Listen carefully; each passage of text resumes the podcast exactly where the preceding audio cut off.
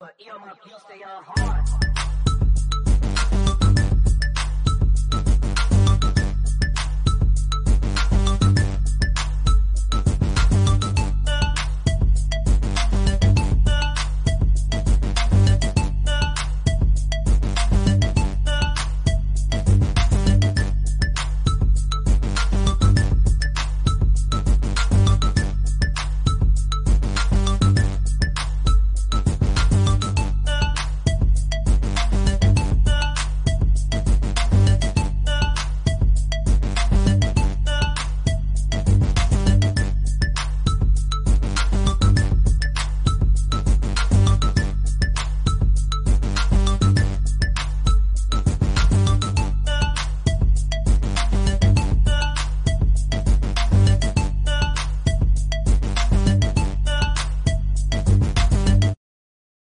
Are live on the air, live on the air. Welcome to another edition of the BCSN Sports Wrap.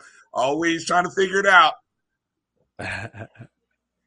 You know, like I said, I I, don't know what you're hearing out there. You, it can sound like a Star Wars movie right now, Drew. You got all that stuff going on in the background, you know. yeah. But anyway, See, thi- uh, this would be cool if they couldn't hear hear the conversation that we hear, but yes, I, sure I don't do. know. I don't know. You know, who knows if anybody can hear the background conversation? You know, uh, but you know, this is how this is how the sauce gets made. Look, you know what I'm saying? It's like going to a restaurant, Drew, where they have the open kitchen in the background, right? And uh, you just see everything right, going right. on. You see the cooking. You see the chef yelling in the background, "Hey, I need some sauce, some sauce over here." So it's just, it long just as you don't see the butcher, long as you don't see the butcher room where they do the meat at, though. You know, you don't want to see that. I've, I've worked in enough restaurants. You don't want to see that. That's all, Right, all I'm right. gonna say. All right, there you go. So, uh, shout out to producer Melody out there doing the damn thing. Uh, producer Roy. Uh, we are the BCSN Sports Trap. Brian and uh, AD here, and uh, it's good to be back with you on this MLK weekend. Uh, Drew, we got a lot of basketball news to talk about on today's show. A lot of buzzer beaters. Conference play is heating up, my friend. And uh, Yes, it is. man, yeah, there's a lot of good stuff going on. So on today's show, we'll try to get into uh, some of the basketball happenings a little bit later on uh, in our show. We'll kind of start the first segment with that, and then in the second hour, Charles Edmonds of Alcorn State Sports Radio is going to be joining us. I tell you, one of the hottest teams in the SWAC right now that I, I don't think anybody saw coming was the Alcorn State Braves, and they So, are. so uh, Brian, so Brian, here, here's the question with that. At what point are teams going to be who we thought they were? Because I think it's still too early to say the some of these O and whatever one of whatever teams are that bad, and some of these and O teams are that good. What point do we say, especially given COVID, that teams are contenders or pretenders? I'm gonna go February one. The problem with that though, you could be in a hole. You could be down a couple of wins, and it may never get you out. Uh, for example, speaking of some schools, uh, whether it be some schools in the MEAC who have not played, uh, there's a handful of schools who still haven't played a conference game. There's schools in the SWAC who took some L's due to forfeits. Uh, other teams that are experiencing the COVID protocols and uh, games that they could be winning, they're not getting a chance to win. So all of that's going to affect, a- and you know, hate to say it, but it's giving confidence to teams who are actually playing. So I, I don't know, Drew. I don't know if we'll really know. In, I say Valentine's Day, maybe around Valentine's, we might know who they are, uh, who we thought they were. Uh, but but then again, that could be too late. it's going to be too late for some other teams. But yeah, I'm kind of like you. February one uh, is going to be it. Normally by this time, by MLK Day, you kind of got a good sense of who's who. But I don't think anyone in any conference of our HBCUs has played with a full squad yet. Either they've missing a coach, they're missing one of the players in their rotation. They're mi- somebody has been missing the entire season. So it's it's probably is going to take to around uh, February before we really have a good sense of who's who's going to do what this season. Right. Um, so as we move off the basketball court, we're going to get into a little conversation coming up in this first hour with uh, good friends, Dr. Kenyatta Cavill of Inside the HBCU Sports Lab and uh, Jamie Walker from uh, Coach Work Productions, uh, who will be will be breaking down some of this. Look, you thought conference churning was dead. Now it, it, it comes back again. It's like it's it's like Omicron. It's like Delta. I don't know what version of conference churning we're on, but uh, we're on a new variant. That, uh, can, can, we can we can we use a new uh, a different analogy, bro? Anything with that analogy. I almost used something much worse, and I caught myself in mid sentence. So I'm going to stick. You know, you COVID. you sound like you sound like me on that one, coming up with bad analogies. That's that's my job, Brian. You cannot do that. You are the voice of reason on this show. I'm the one who says the crazy things. You, now you're trying to steal my thunder. I'm the one who's supposed to say that it's it's another version of COVID with these uh, conference churning.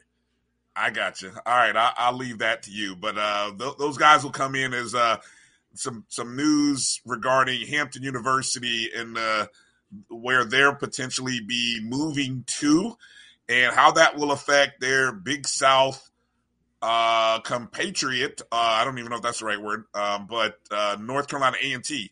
And so we'll, we'll, get a chance to talk all uh, uh, about all of that coming up a little later. But Drew, let's get into let's get into some basketball talk here in the first segment before time gets away from us. We're here for a good time, not a long time. Make sure you're following us on all of our social media platforms. If you're watching us on YouTube, make sure you like and subscribe to the JBN uh, YouTube page. And if you're watching on Facebook, make sure you like. Uh, go ahead and share the show here uh, as we get going. First buzzer beater I want to get to, Drew, happened in Baltimore, Maryland, as uh, Coppin State's Nendah Tarke, uh, Nendah Tarke, who, uh, who whose brother uh, last year actually was the offensive and defensive player of the year, but Coppin State with the score tied up at 76 after a pair of free throws. Oh, Nendah just gave a little heave ho from about half court. And what do you know? A half court buzzer beater goes in. Coppin State gets the win uh, with about, i I'd say, about a 60 footer, uh, which beautifully right down the middle, off the glass. And Coppin State moves to 2 and 0 in MEAC play. Morgan State dropped to 1 and 1, Drew. Uh, you got a chance to watch the highlights. Uh, what are your thoughts? What's the best buzzer beater that you've uh, that you've tossed up or or had a chance to watch? Me personally, you talk about from this weekend or in general, because uh, and anybody goes to my Twitter page uh, at BCSN Drew, I retweeted about four or five HBCU buzzer beaters uh, from the weekend, and Brian, by the way, I just was sent another buzzer beater that uh, didn't even make that tweet list that I put out, and I'm going to, uh, you know, when we go on break, I'm going to email that one to you, and maybe you know, if we uh, show some of these buzzer beaters throughout this show, we may need to add that one to the highlights uh, also. So, uh, but yeah, th- that one made ESPN top ten, so you have to put that one up there. Well, that one made ESPN top ten but I wonder if your video that you received by any chance could have been Stillman. And Stillman. Yes, it Yes, it, yes, it was. Okay, that was where I was going with number two, as Stillman College capped off a trip to William Carey University with a buzzer beater in overtime. Um, as David Reynolds hit a game winner from half court to give Stillman a 66 to 64 win in overtime, stopping Stillman's uh, had a little two game losing streak there. And I mean, it was the same. And according to uh, what I'm reading here from Stillman College, running the same play from last year's buzzer beater, which Devin Merriweather hit Reynolds, the 6'3, 230 pound forward from Pensacola, Florida, hit the shot out of a Stillman timeout uh, to answer a three pointer by William Carey College with three seconds left in overtime. So I'm looking forward to you going ahead and dropping that out there at BCSN Drew Be, and and you know what I'd like to see if someone from Stillman. I know Stillman always uh, pays attention to what we do. I would love to see a mirror of the play from last year involving Merriweather, and then the shot by uh, by David Reynolds. That's what I'd love to see. Well, uh, well, once we finish this podcast, uh, I'm going to call the SID at Stillman. I don't know. He he may have been listening to us as we was talking about it, which may have been why he uh, texted me as soon as we got on to tell us about this. But uh, I'm going to call the SID from Stillman, Chris uh, Meganson, and see if he can uh, pull those two clips for us together. And we may run it. Uh, what the heck? We may I may send it over to Doc Show and have him running on Tuesday night uh, when he uh, does his uh, basketball recap. Right, right. That being well, inside the HBCU Sports Lab. Yeah. Uh, while we're talking about close finishes and games that went down to the buzzer, how about the one that went on in Montgomery, Alabama at Alabama State? Wasn't quite a buzzer beater, but uh, Kenny Strawbridge, a young man who already is in the books uh, and made a Sports Center top 10, I believe, for a game winner last year against Southern. This year against their in-state rival Alabama A&M with the score tied up at 55. He hits a nice little putback layup with 24.7 seconds left. Alabama State goes on to get a huge win over their rival in state. Uh, that was one of the ones that uh, you and I both tweeted out uh, earlier today. Um, and then as I think of buzzer beaters or maybe shots that could have won the game, how about the two that could have won some ball games, Drew? In the SWAC for starters, you had Texas Southern taking on Alcorn State, and Alcorn State had a lead as much as 18 in the second half, 11 uh, with about five minutes to go. But Texas Southern, showing the heart of a champion – battled back, got it to within one point, actually had a putback layup that could have given them the lead against Alcorn State, but they missed the layup. Uh, had two chances there uh, to take a go ahead basket against Alcorn State. So Alcorn State snatching, uh, uh, what do you like to say? I like to say sometimes snatching victory from the jaws of defeat. Uh, yes. Barely avoided the upset in dramatic fashion, but Alcorn State still remains unbeaten in SWAC play. And also in the SWAC, in Mississippi Valley State, you had a game 62 to 60 that ended with a shot. I've never seen this before, Drew, but a baseline jump shot that could have been a game winning shot get wedged between the backboard and the rim. Uh, and, and Mississippi Valley State unfortunately loses to Bethune Cookman. Any other buzzer beaters that I missed there in that run? No, uh, but Brian, I do have some good news. Yeah. Chris was listening to us, and ah. he said he just texted me the uh, buzzer beater from last year also.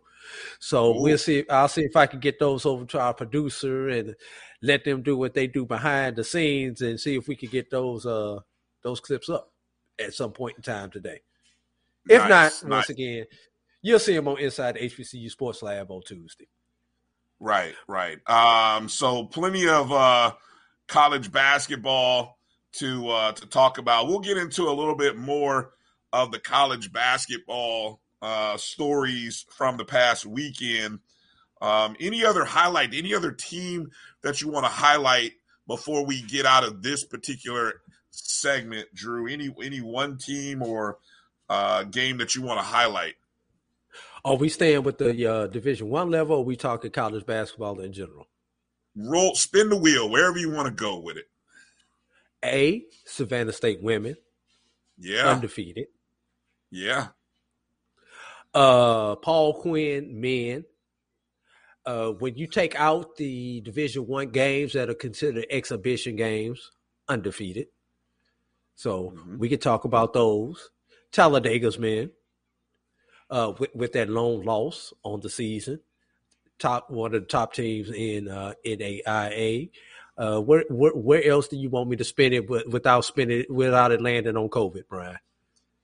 Well, yeah, don't don't go too deep because we want to we want to just set that up as a primer for us to come back and something to talk about here a little bit later in the show, especially when we get Charles. I do want to make mention of a, a great game that I thought I saw between Howard and Norfolk State on uh, Saturday. Played in Burr Gymnasium at Howard. Uh, Norfolk State somehow Nor- the, the easy winner of the day. This was my stone cold lead pipe lock that I never got a chance to really send out. Norfolk State was a three and a half point underdog going up against a team that had not played in about mm, 21 days. Uh, Norfolk State gets the 77 74 win. Although I'm not gonna lie, Drew, I sweated that a couple times because Norfolk State blew some leads there in that ball game. But uh, Norfolk State gets the win. Uh, Joe Bryant, I'm telling you, uh, as I just saw a tweet by Stephen Gaither, so I can't even take credit for that. Um, Joe Bryant putting up putting up some ridiculous numbers this week, as as Stephen Gaither tweeted out, a lot for Player of the Week, averaging something like 25 a game, and just the the the, the shot production and the, the look. I'll get into this deeper, but when I watch some teams, I just shake my head at the level of basketball I'm watching. But every time I watch Norfolk State, I, I don't come away disappointed at what I'm watching. I tell you, I, I am what Coach Robert Jones has going on at Norfolk State right now is top level. And I need, I would, look, we talk about, I have a dream. I have a dream for every black college basketball team to get on that level, to get on the level with, uh, with uh, Norfolk State and what Coach Robert Jones is doing over there because I mean the the just the production and what I saw and, and just the way they play, I love it. I love it. Uh, all right, Drew, let's take a break because we've got our guests coming up in the next segment. Dr. Kenyatta Cavill from inside the HBCU Sports Lab, and then Jamie Walker is going to be joining us, and we're going to get into a little conversation. Uh, the new variant of conference churning We'll talk about that coming up after this break. You're watching the BCSN Sports Wrap. We'll be back in just a moment. Sugar Chateau Desserts is a specialty bakery located in the Charlotte, North Carolina metro area. We will create delicious and one of a kind treats for any occasion. Sugar Chateau is currently shipping cakes in a jar, offering a variety of different flavors in a single serve container that can help you celebrate in accordance with social distancing. Place your orders today by calling 803 526 7895 or visiting sugarchateaudesserts.com. Q Time is our classic Atlanta soul food restaurant located in the historic West End. Q Time Soul Food is a family business started by Fred and Christine Crenshaw.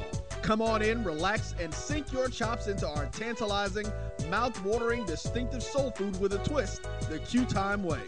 1120 Ralph David Abernathy Boulevard or call your order in at 404 758 2881. Do you miss your mama's cooking? Then come on down to Q Time, an Urban Passport member. It's never too early to plant the seed, to share the tradition, and instill a sense of pride in your HBCU with your little ones.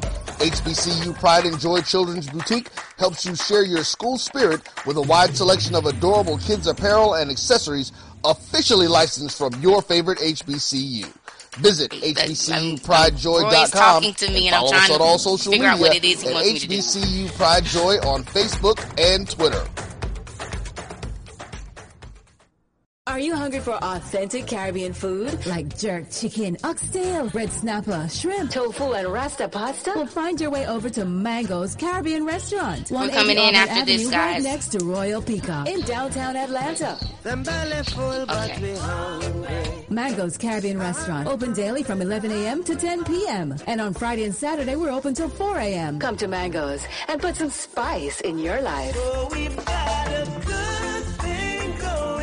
Mango's Caribbean Restaurant, 180 Auburn Avenue, right next to Royal Peacock in downtown Atlanta. For more info or directions, call 404-698-3992 or log on to mangoscaribbeanrestaurant.com. For instant coupons, text M-A-N-G-O-S to 313131. Tell your mama hungry, papa hungry, brother hungry. Mango's Caribbean Restaurant. Authentic Caribbean cuisine. But earmuff used to your heart.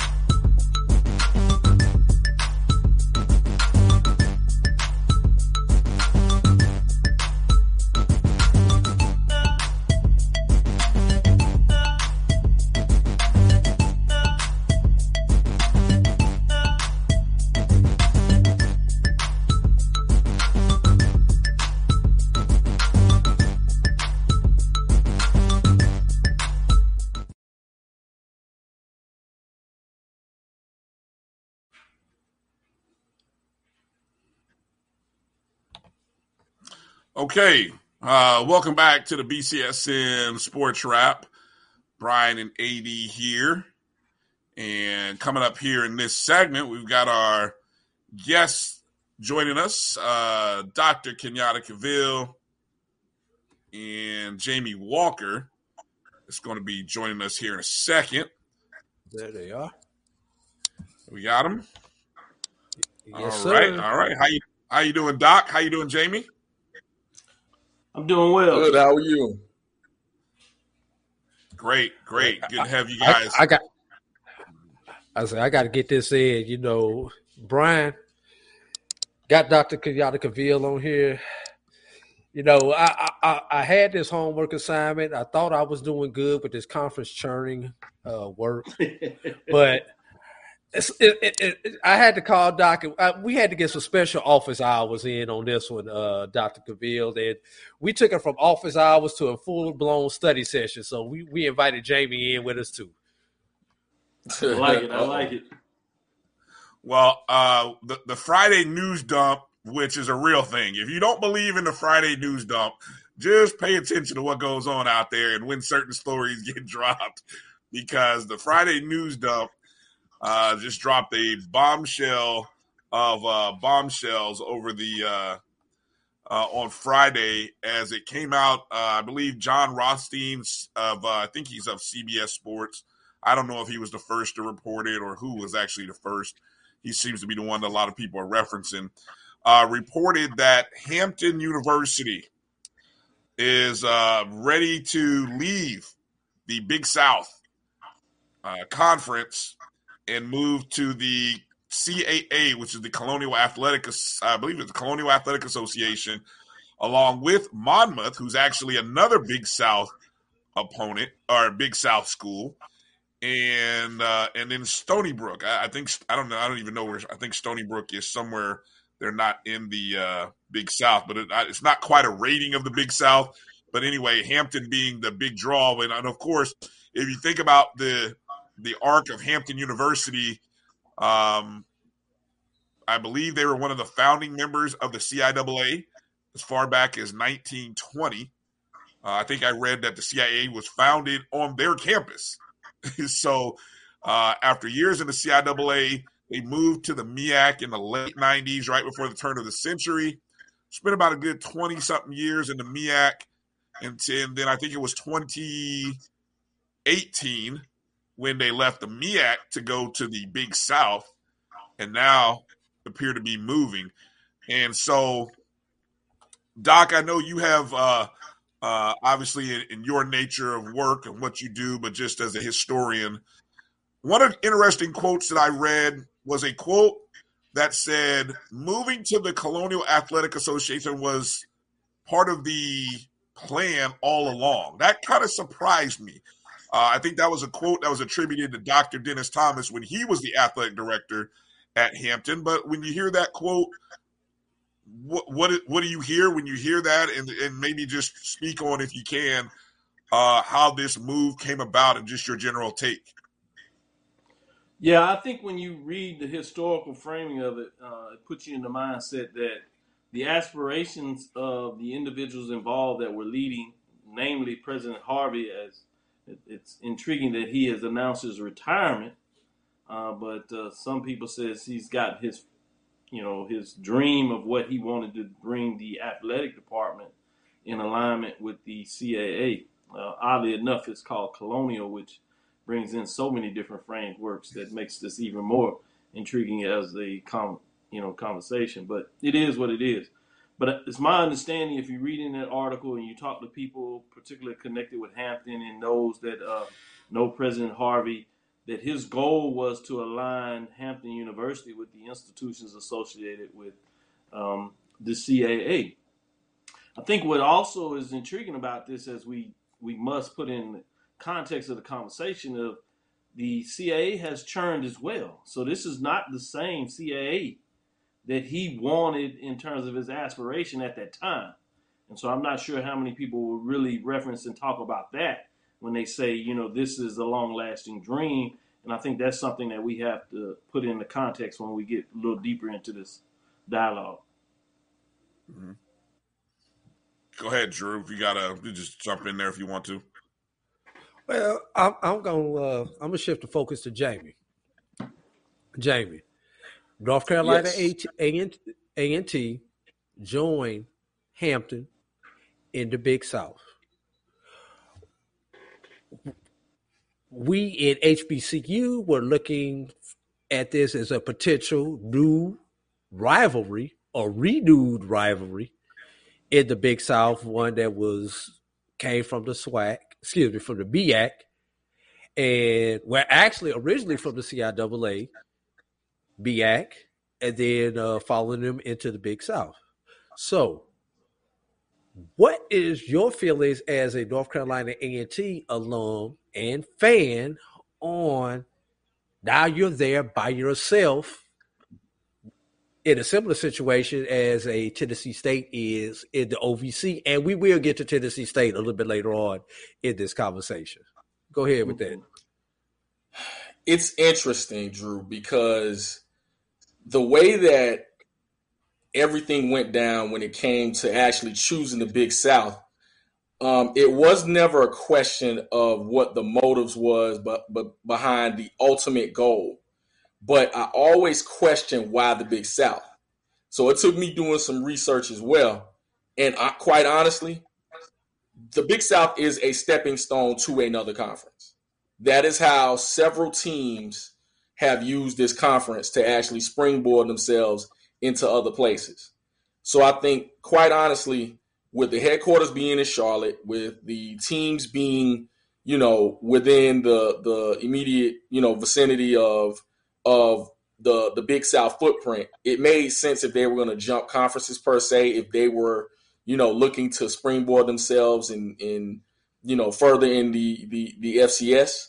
But I always question why the Big South, and so you know those that have you know you know a more of an inside presence than I do uh, within the school have said you know this is not the end goal. This was the Big South was never the big the the end goal. The Big South was just being, um, I guess, in a sense, being used to springboard themselves into into another into another conference. Uh, and, and you know, if you talk to you know you know there's several you know blogs and and and folks that are inside the actual university uh, that that have deeper you know um, I guess you know more more coverage or more footage than I do, um, or or just you know are able to talk to those insiders that you know they're not surprised by this at all, uh, especially Hampton. It was never set to be you know it was cool that Hampton was in the same conference, but the this talk that they were going to the Colonial,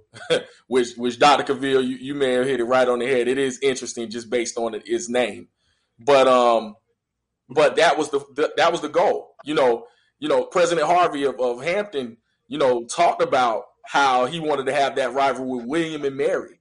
So it was it, you know, having you know that thought process and and you know just the schools within the state of Virginia. Um, I think Hampton's goals wasn't necessarily for the progress of HBCUs per se.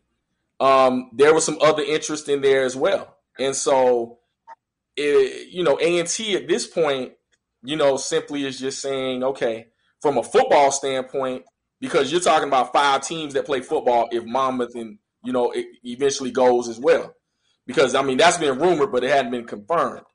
You know, you got five football playing institutions. You know, the rest of those schools are in the ASUN. So, what do you do now at this point? And and let's be real, Jamie. We've been around in this media long enough to know what there's smoke, there's fire. If if it's rumored, it's probably ninety percent of the time it's going to happen. We all we all know that. So it's just a matter of timing. I agree. I, I mean, but from you know, you try to look at this from a, a a totality standpoint when when you're talking about all sports.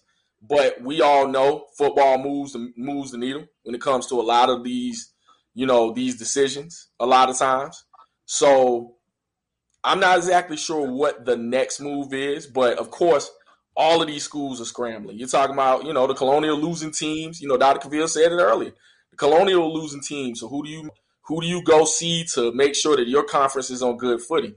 And so now I'm not exactly sure what the Big South does from here. I mean, but now it's kind of you know A&T, Charleston Southern, you know, and a few more. You know, Kennesaw is is playing ASUN football next year. So what do they do? What do, what does A&T do at this point? I'm just not sure. But the powers that be seem to feel like they're in the, in you know in in good footing right now, and you know everything is fine. At least you know on the surface. You know underneath, we hey we'll we'll find out what the move is. I like, I love the way Jamie Walker just keeps it straight, no chase. He said, well, Yeah. they seem, seem to think everything's fine. We'll see. But I would like to level set a little bit as we get in there, and then I'll follow up with some additional questions. I think there's two things that uh, institutions are chasing out there, specifically as HBCUs. You know, there's this huge desire on the athletic side, driven by football, is to operate your program at the FBS level. You know, I've, heard that um, by a couple of the back channels, if you would, in terms of Hampton.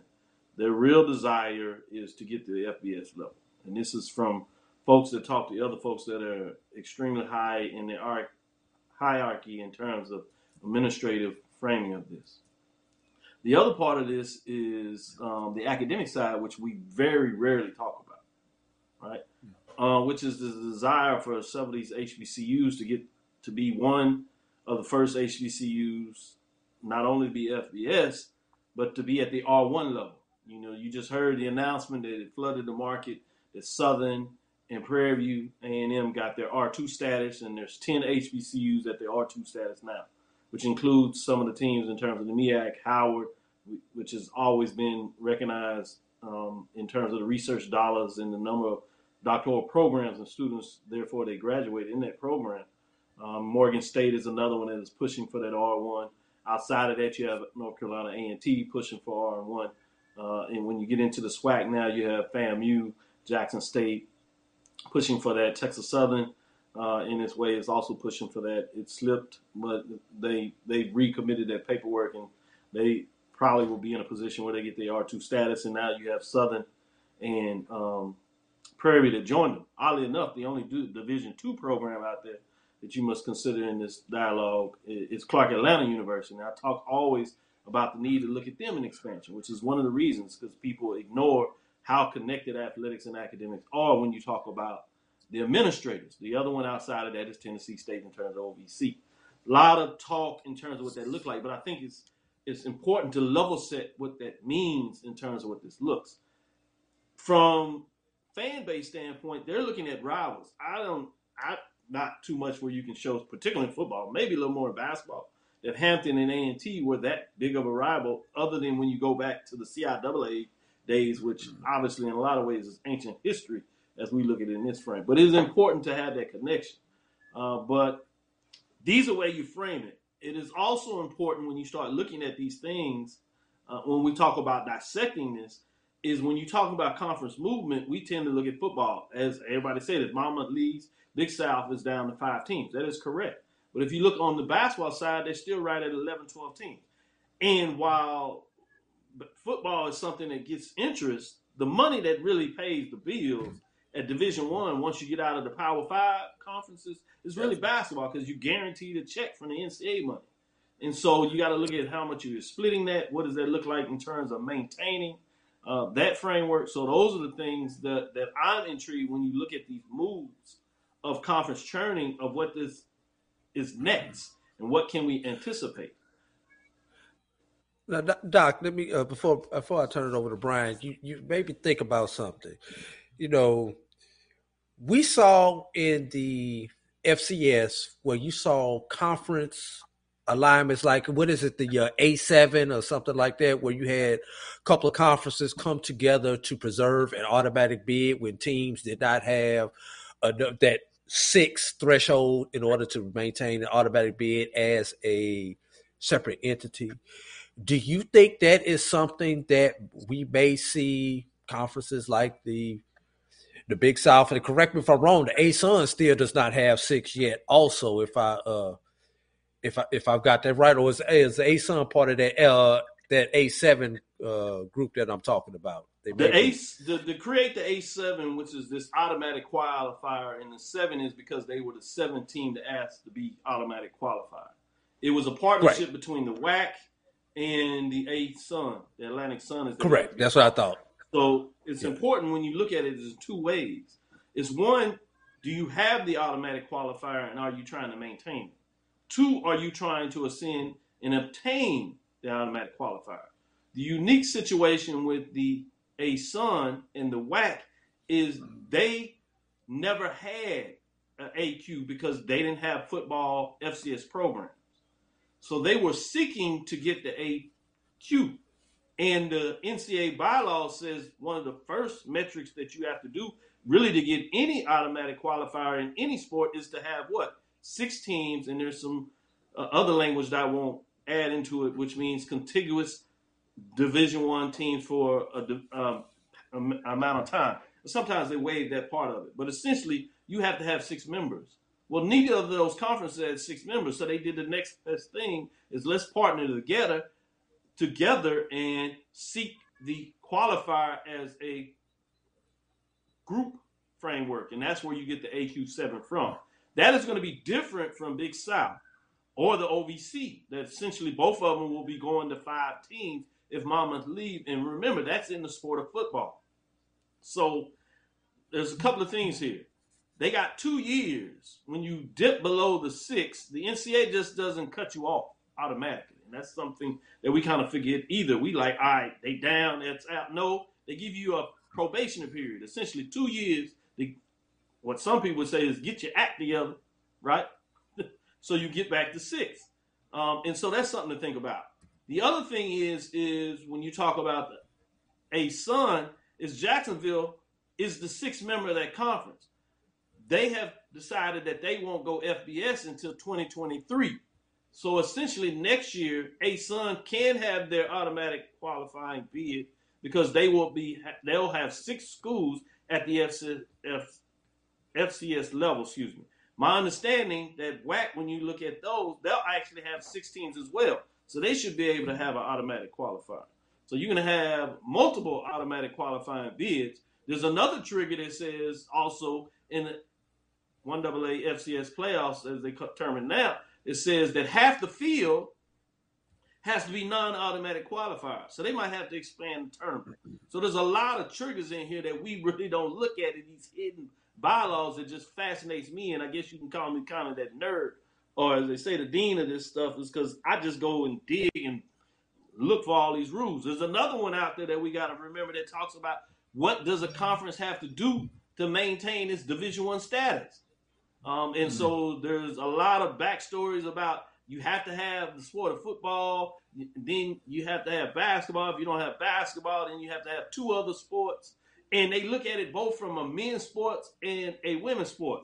They look at whether you have team sports versus individual sports. Well, team sports, obviously, that's football, basketball. Individual sports are like track and field um, and some of those sports. So those are some things that you may not have a framing on either that you may have to consider in terms of the minimum number of sports for a conference to have classified as Division One to make sure they qualify for the basketball tournament to get their hands on that guaranteed money. So it's a lot of moving parts out here of things that you must consider about what's next. And then you got to think about the the desires of the administration because we tend to look at the AD.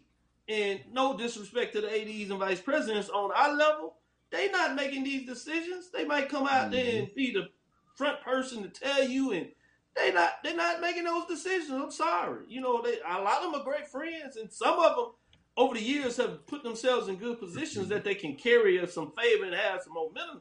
But this decision is made by presidents and chancellors, and usually one or two people on the board. It's not even the whole board. Now they get together and they got to vote, but it's one or two people key on that board that are driving the decisions that everybody else has to follow by. And that's why I laugh when we got these fans talking about they gonna do all this. I said, y'all hadn't even studied and researched this. It's not really that simple. It's not AD, VP of athletics making these decisions. And I'm literally privileged uh, to talk with these individuals, sometimes being in the same room with these individuals, listening to these calls. So I'm not telling you what I think or what I theoretically. I'm telling you what not I already know in regards to Yeah. what takes place here. And so if you want to hear that information, I'm here to give it. If you're not, I can understand. Sometimes this is too much for some people. They just they don't want to believe it. They don't. See it. And- and that's fine. It's not personal. You're not in my class. Look, look, So, Doc, Doc. I All can't we care about is who we gonna play on take it in the Saturday paper. I just as a to fan. people that want to know. No, this Yeah, it- it- fascinating. it's- no, it's it's a good point you bring up, Doc, because I think what people also forget is that the NCAA is serves at the will of the presidents, and I've always heard NCAA President Mark Emmert say that when when people fuss at him, he always turns it back to, well, we serve at the will of the presidents. You can, I'm there to get beaten up and make a lot of money, uh, but I serve at the will of the presidents. It, it's like the commissioner of the NFL. He serves at the behest of the owners, not the players. So people have to. I hate people, I hate using that word owners, but you're exactly right. He serves as uh, the commissioner of the executives. The executives. yes, the executive. It's like yes. a Fortune 500 Yes. We put you as CEO, chief executive officer, but you answer to that board, and there's a chief Yes. person on that board. And so, if you study businesses, right? Let's cut this down because this all sports is, and that's what we do at Texas Southern University. We teach our students about the business of sport. So y'all can keep up with that fandom, and it's nice, and I have a good time. I follow my team, but I'm looking at everything from a business perspective, culturally, financially, geographically, regionality, historically, right? Culturally, Right. frameworks of all these things together. That's what makes up what takes place, particularly in this country when you look at sports in general, but even more so athletics at the collegiate level. Right. Um, that that's what I you know, and I firmly believe as you talk about conferences and folks, if you're if you are upset about the move that you see Hampton making or what what's going to happen to A and T, uh, you know, sure, if you you you can you're wasting sort of a a I hate to say you're wasting your breath, but you're wasting keystrokes by sending that email and that trigger off to the AD. No, you need to send that over to your president. Send it to your school. Pre- mm-hmm. oh, sure. Go ahead and copy the AD and the head coach and whoever else you want to blind And- copy or CC on. and CC CC the board of whatever you call it for your institution, mm-hmm. because public is called one thing, private is called of a lot of people can't find the board. It's easier to find the president's email than it is the board, probably, and it's probably built that way for a reason. Uh, but I would say you go send the send send the president an email uh, if you are an Hampton alum, if you are a North Carolina A and T alum. But I, I personally think that the I will not be surprised to see the NCAA given uh, what's happening. We talked about the the number of conferences that are dropping down to six and five members. I will not be surprised to see the NCAA make some changes to the FCS scheduling or or what it takes to get into the playoffs, uh, given some of the conference churning and the fact that you only have you have a handful of actually now three, I think three SWAC, uh, CAA, and there may be somebody else who has twelve. The Matt, no, I, I was talking You about got the Big FCS. South, a Big South. You got the Big South, Hold on, I was saying, I was saying the FCS Valley. level twelve teams, Big South, twelve. Big South. You got Big can't But I say South Big he's South. talking about he's talking about football, football side. I'm talking Yeah, football, football. football. Yeah, Yeah, not the, the not Big Big South. South, is uh, Big side. Sky. Big Sky. I mean Big Sky. I meant to say Yes. Big Sky. You've got the SWAC and Missouri you got Valley the football Missouri Valley. Conference, the CAA, Yes. and the SWAC. Right. Right. And the So, I mean, Missouri Valley Football Conference is different than the Missouri Valley Basketball Conference. Everybody needs to know that. Um, let me bring this as as we are are uh, coming forward and, and and spinning this, and before we get ready to close out on this segment, Jamie, as you're hearing from North Carolina A and T alums and, and in the discussions that are going on, uh, what do you what do you project? What what does the future look like if you had to guess or educationally guess what it might look like in 2022 or 23? it's interesting. You hear a, a split of of people because I'm I'm both in the know with with folks that are more um, in tune with the um, athletic directors and, and presidents, and then I, I know former players and, and and fans. And I think culturally, players and fans are more in tune with preserving HBCU culture and wanting to go back to that. You saw some of that reflected in attendance. Um, you saw some of that reflected in just um, the buzz about A and T in general. You're not hearing much anymore. You know, SWAC is taking, you know, some of uh, of um, I, I, would say the shine away from from what you once heard when it came to North Carolina A and T. You know, when you're talking about those schools in the SWAC hiring coaches, talking about recruiting, everything that's going on right now. You know, the SWAC again. I, I said in the spring. I'll continue to say it. They're hotter than fish grease right now, and so you know, when you're talking about, you know, the side of um, those older members that say we want to move up in advance and eventually get to the FBS level, they're saying these are the steps that we have to take in order for A&T to do this. And, and I got to include what, what Dr. Cavil said about um, the, the, the academia side as well.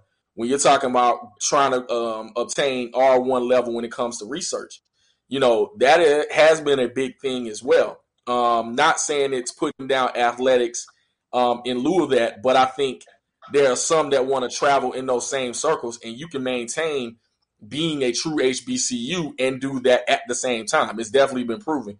Which, by the way, it was surprising to see Clark Atlanta being included in that in that mix as well, because we always talk about wanting to always have that Atlanta market within the SWAC it's amazing that they're putting, you know, it, it's it was just amazing to me that they were including HBCUs that were at the R two level. Uh, when I when I just researched and read up some more as well. But you know, as far as A&T is concerned, you do have a division um, of of you know a contingency on both camps.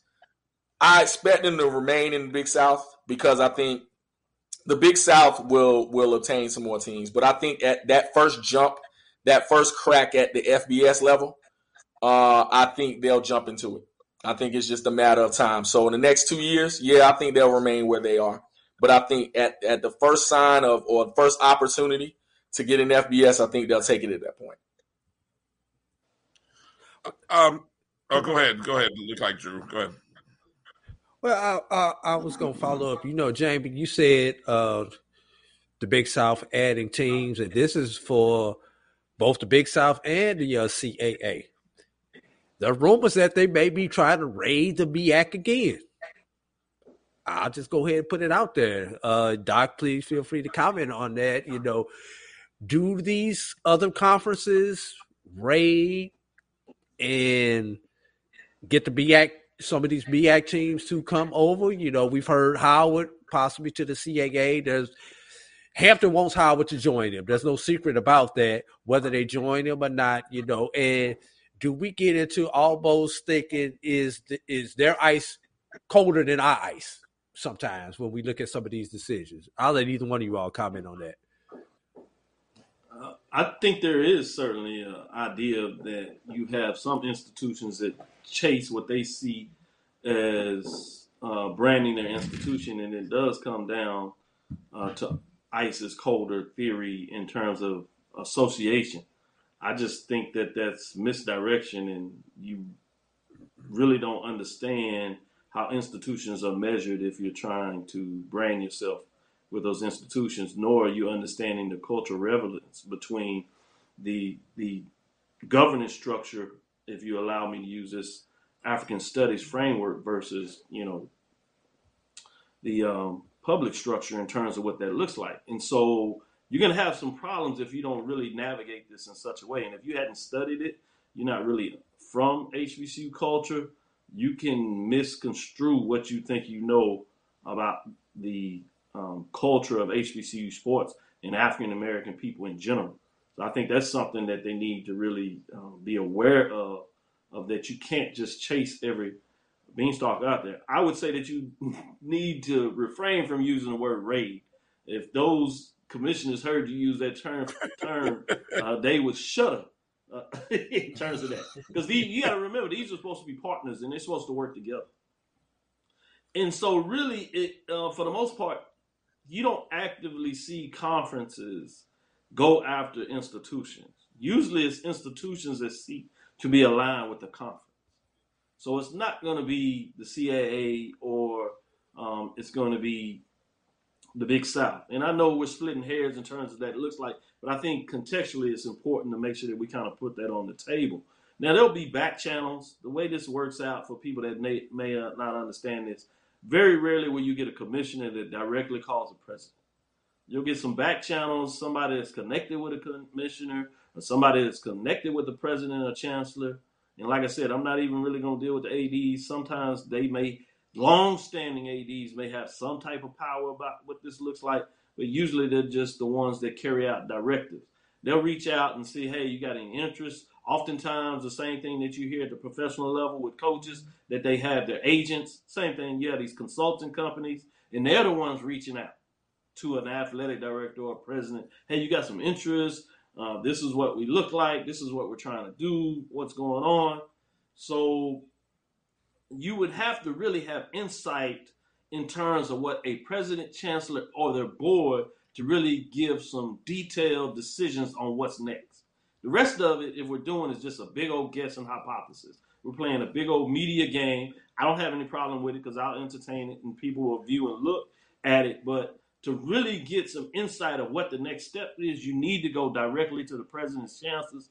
And if you know anything about them, and certainly the board, they keep most of the stuff close to the chest in terms of what they're trying to do and what is next. The last thing I kind of wanted to put out there is just to give you an example of how detailed you have to understand these bylaws and rules. This is the NCA, Uh, I don't even like to call it bylaws, but this is the governance procedure is 20.02.5.2 sports sponsorship.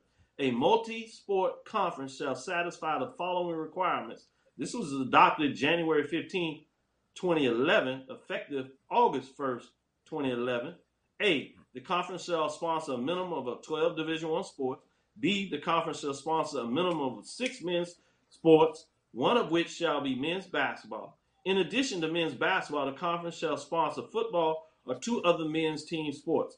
A minimum of seven members shall sponsor men's basketball, and a minimum of six members shall sponsor five other sports, including football or two additional men's team sports. And C, the conference shall sponsor a minimum of six women's sports, one of which shall be women's basketball. In addition to women's basketball, the conference shall sponsor two other women's team sports. A minimum of seven members shall sponsor members shall sponsor women's basketball. A minimum of six members shall sponsor five other sports, including two additional women's team sports for a minimum of five members for emerging sport of women. Why did I say all that? I just want to let you know how thick this stuff really complicated it is. And you go ask an athletic doctor, a VP athletics, do they know rule 20.02.5.2 and look at the facial expression they will show you. that gives you some indication that all of this is just a big ball of fun in regards to what's next. I love it. It's frustrating. It's entertaining, and that's what it's all about. At the end of the line, are people trying to do some constructive things? Yes, um, but for the most part, it's a big guess in terms of what they're trying to do. And there's so many moving parts that you can go in one direction, and you'll find out later that it's not going to really work. Uh, Jamie, give you a chance. Any final thoughts you want to share on on on the topic uh, before we close out here? I mean, just I think Dr. Cavil kind of kind of summarized it. You're dealing with a bunch of banter uh, and a bunch of guessing about what everybody will do, and at the end of the day, we are all guessing. we are all guessing at this point. I just want the football season to care. I'm excited about you know what's gonna go on with it, but as far as what will happen with any school at any time, your guess is as good as mine. well said. Uh, make sure you guys out there follow Jamie Walker on Twitter at Sport Voice JW. Sport Voice JW. Jamie Walker, Coachwork Media. Uh, hey, how, you, how's your? You've been enjoying your snow day up in Atlanta, Jamie? You know what, man? On my side of town, I'm on, on I'm on the east side, Covington, Conyers area, and so you know it snowed, but it didn't stick. So you know my kids are 16 and 11 now, so they didn't want to do anything. They played the PS5 and then was on the computer. They just looked at it. it, ain't, ain't no fun anymore, man. I, saw, I, saw, I saw people having snowball fights, and I was like, "Oh my gosh, really? It's like that?" I mean, so man, you're from Indiana, man. You're used to this, man. man, when you when you grow up in this, it does not phase you anymore. Isn't that right, Brian? it was just fun watching all you guys. Like I said, my timeline full of ATLians uh, just standing out in the snow, just uh, like, hey, it's snowing out here. You know, I thought that was real fun. So uh, hopefully it melts as fast as it came down because you don't want to be around the next two days if it doesn't melt. So, uh, oh no, yeah, good luck to you guys. Uh, Dr. Kenyatta Cavil every Tuesday and Thursday night, right here on the Black College Sports Network, 7 p.m. Eastern, 6 p.m. Central. Make sure to follow him on Twitter at D-R-K-E-N-Y-A-T-T-A-C-A-V-I-L, Dr. Kenyatta Cavil, or at Inside HBCU Sports One on Twitter is where you can find it. And Doc, I got a homework assignment that I'd like to sub proposal that I'd like to submit, and it has to do with what is the, the question that I'm putting out there. What is it? What money specifically are schools chasing or running to the FBS to get? What mm. money are they running? I have a thought. I have a theory as to what they're running to the FBS to get. So I'm curious. That's I'm just putting it out there, maybe to the lab listeners, or you know, that's that's my submission for some extra credit work. You know, uh, I, I, may have to come in and, and give my thoughts later, but uh, I just thought I'd throw that out I, to you.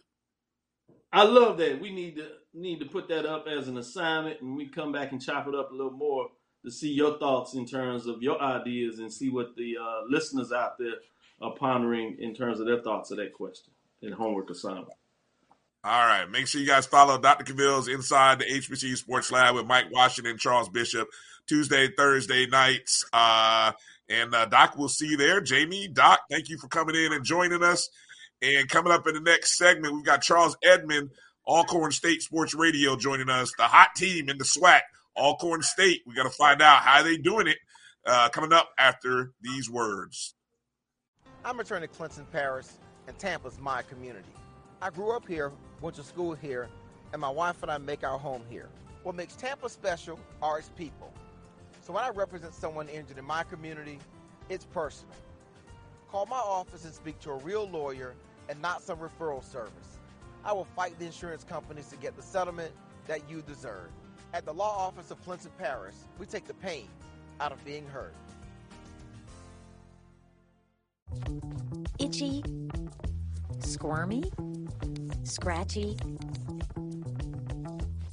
family not getting clean? Get Charmin Ultra Strong. Go get them. It just cleans better. With a diamond weave texture, your family can use less while still getting clean. Goodbye, itchy squirm. Hello, cream bottom.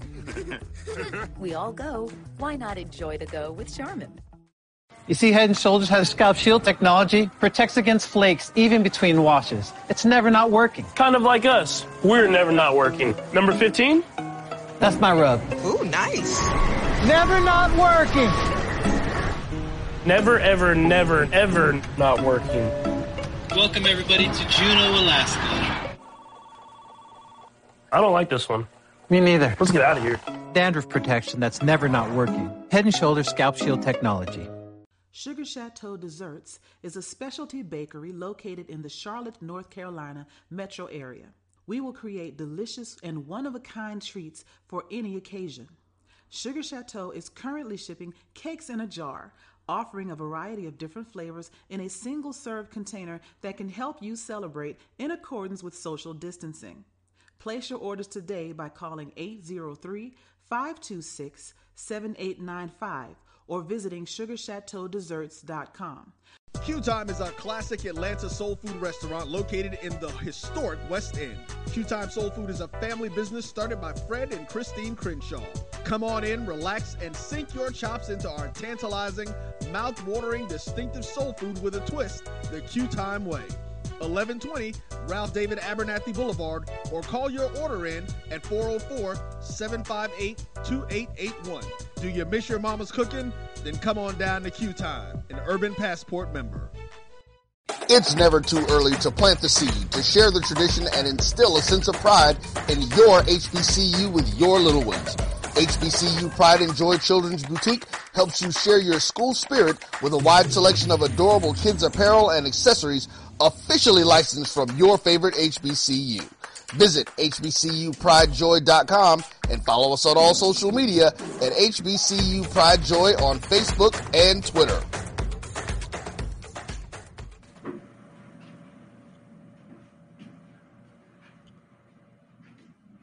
Okay, I didn't hear my didn't hear my intro music. That's all right. Uh, joining us right now on the BCSN Sports Wrap, uh, the voice of Alcorn State Sports Radio, Mr. Charles Edmond. Also a diehard in the wool, diehard in the woods, St. Louis Rams fan.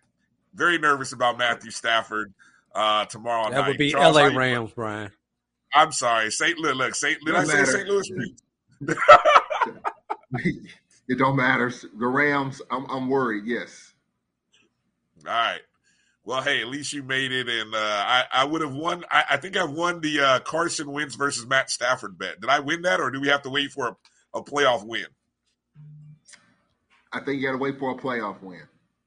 All right, all right, all right. I, I'd rather have Matthew Stafford, but anyway, all right. Uh, at least, at least I'd be in the playoffs with Matthew Stafford. Let me just say that.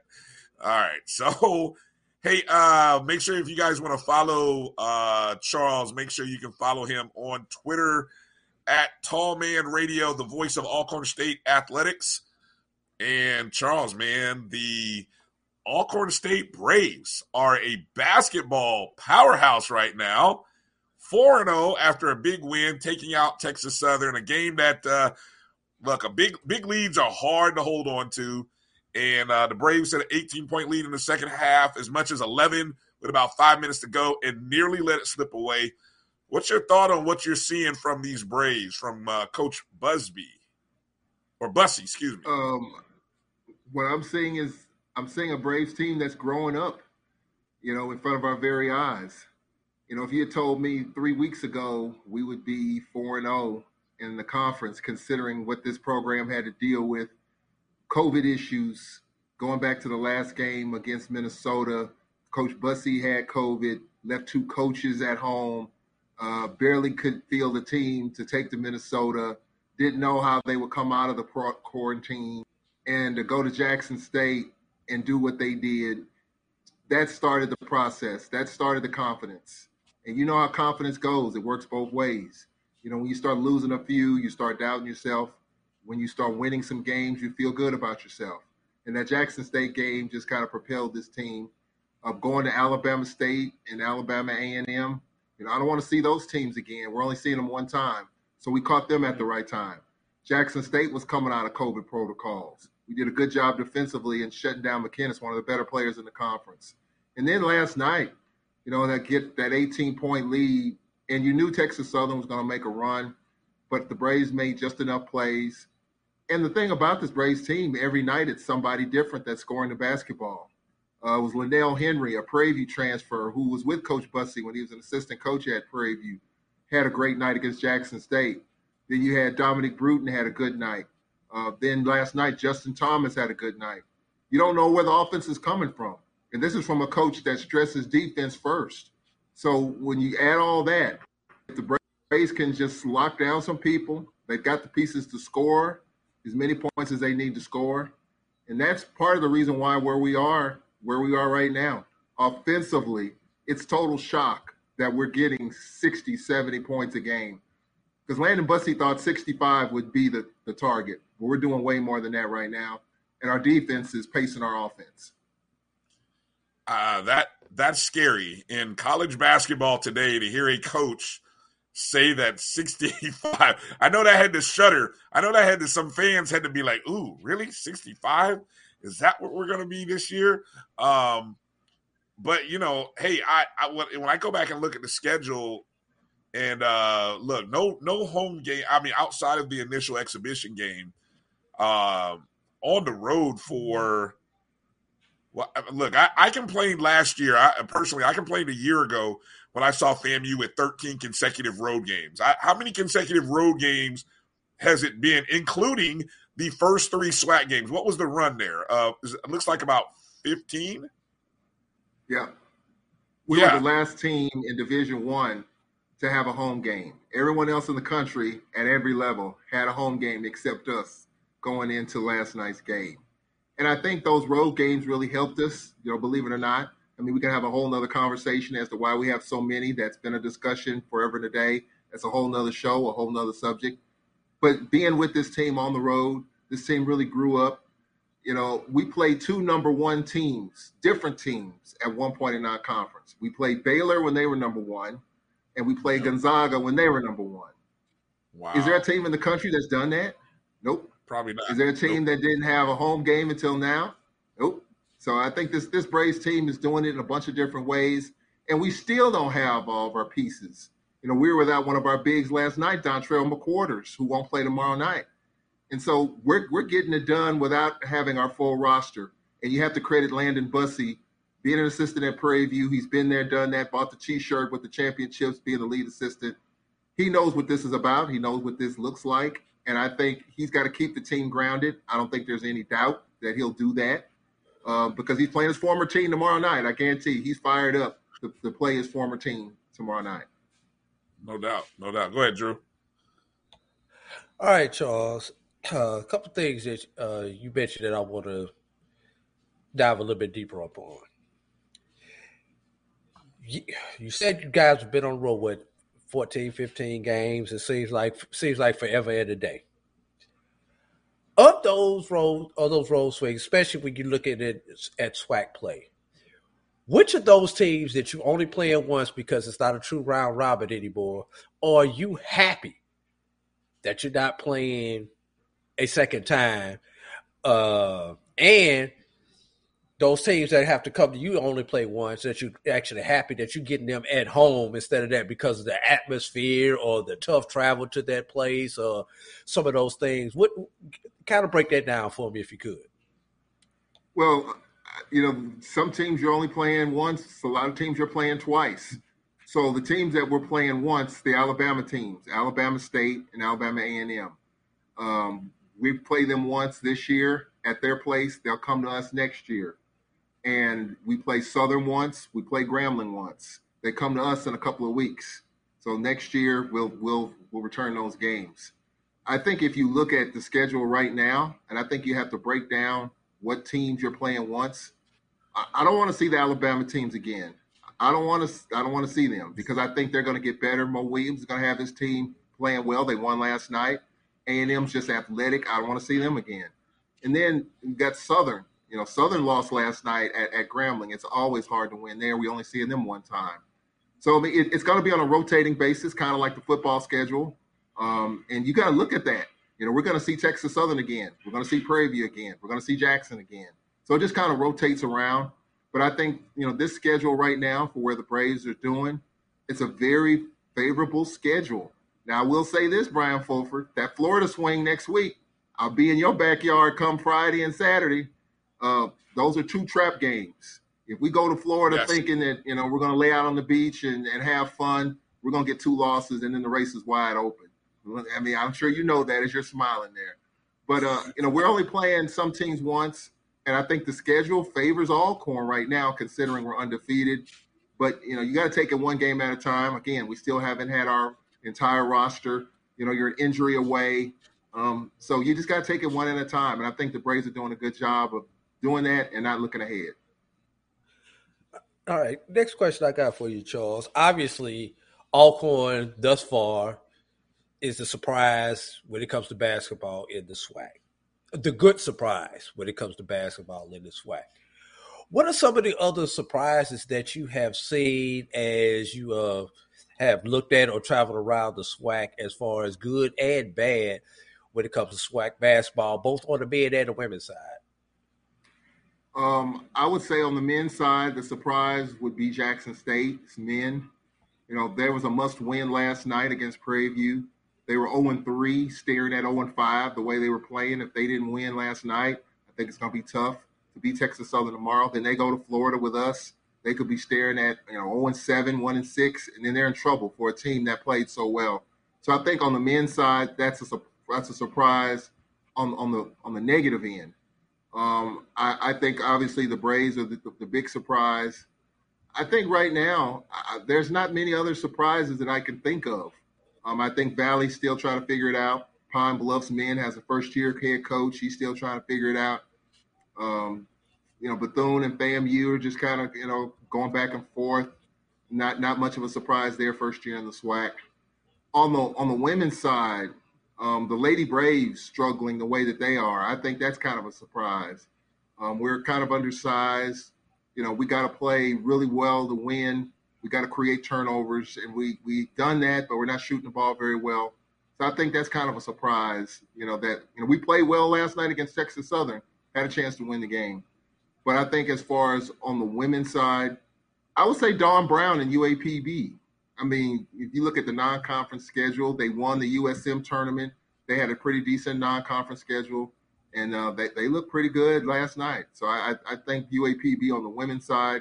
I think Southern University, even though they lost last night, definitely not a surprise. So I think right now it's, it's still kind of early.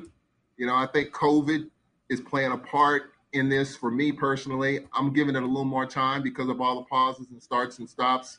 I'm gonna give it another week or two, another game or two to kind of see how this see how this schedule and, and how this and how the standings are round out.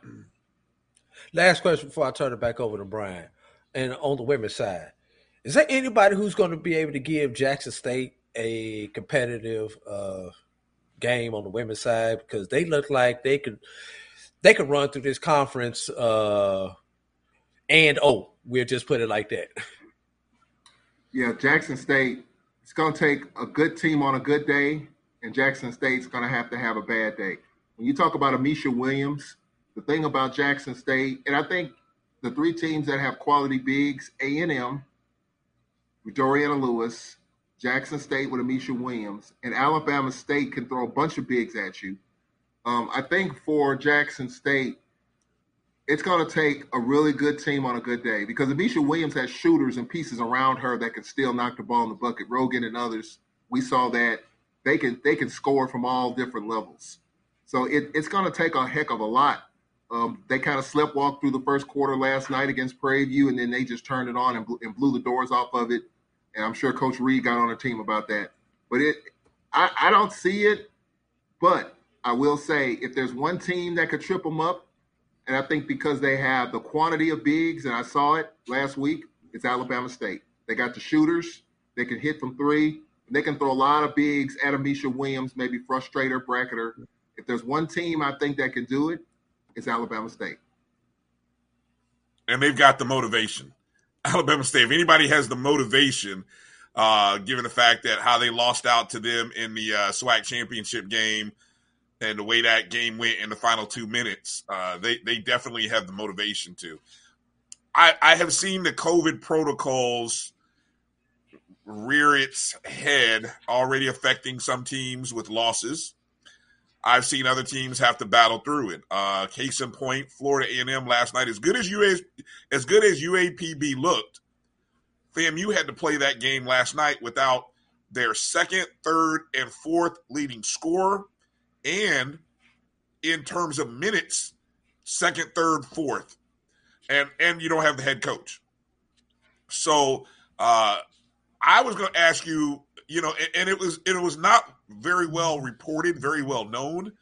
Um, what's your thought on the COVID protocols as they are, and should should we know? Should it be sort of known? Should it the conference at some level make it aware, make teams or make media aware? I, I don't know, maybe not teams, but at least make it make the media aware that hey, so and so has entered into health and safety protocols and they're not available. I, I, don't know what your thought is on that. I have thoughts on it for various reasons, but what what's your thought on the COVID protocols within the conference right now?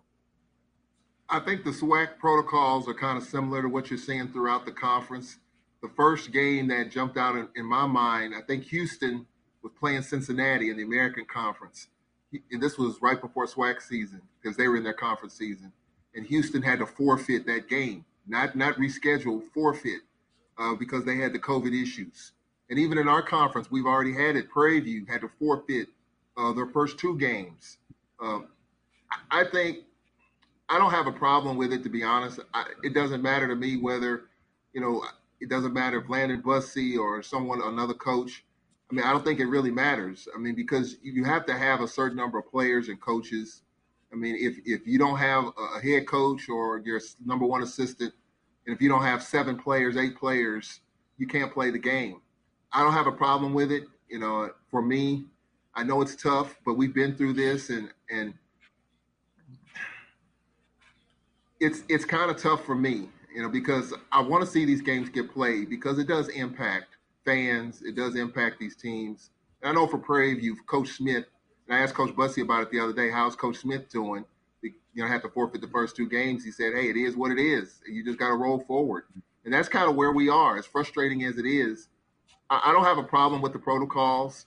You just have to make sure you got to continue to stay safe as best as you can, and try to keep seven or eight players um, safe. You got to keep your whole team, but at minimum, so you can play the game. If not, you're gonna have to forfeit the game. You know, we've got three assistant coaches. So you know, Coach Bussie had you know COVID for the Minnesota game. The lead assistant, Coach Adams, was there. We could have played the game, but obviously with you know testing positive, you know that game was canceled a couple hours before. I don't have a problem with the protocols. I just I just think we just have to stay as safe as we possibly can. And if you think about it, all right, so within the last week or two, other than Prairie View situation, I think Valley had a situation. We've had a pretty good run of all the games being played. Maybe we're turning Yeah. the corner in this thing. Maybe teams are being safe, safer, doing what they're supposed to do. Um, so hopefully, you know, we can be on the up and up and get all these games played from from here on out. But I'm realistic. but I do understand there's going to be starts and stops.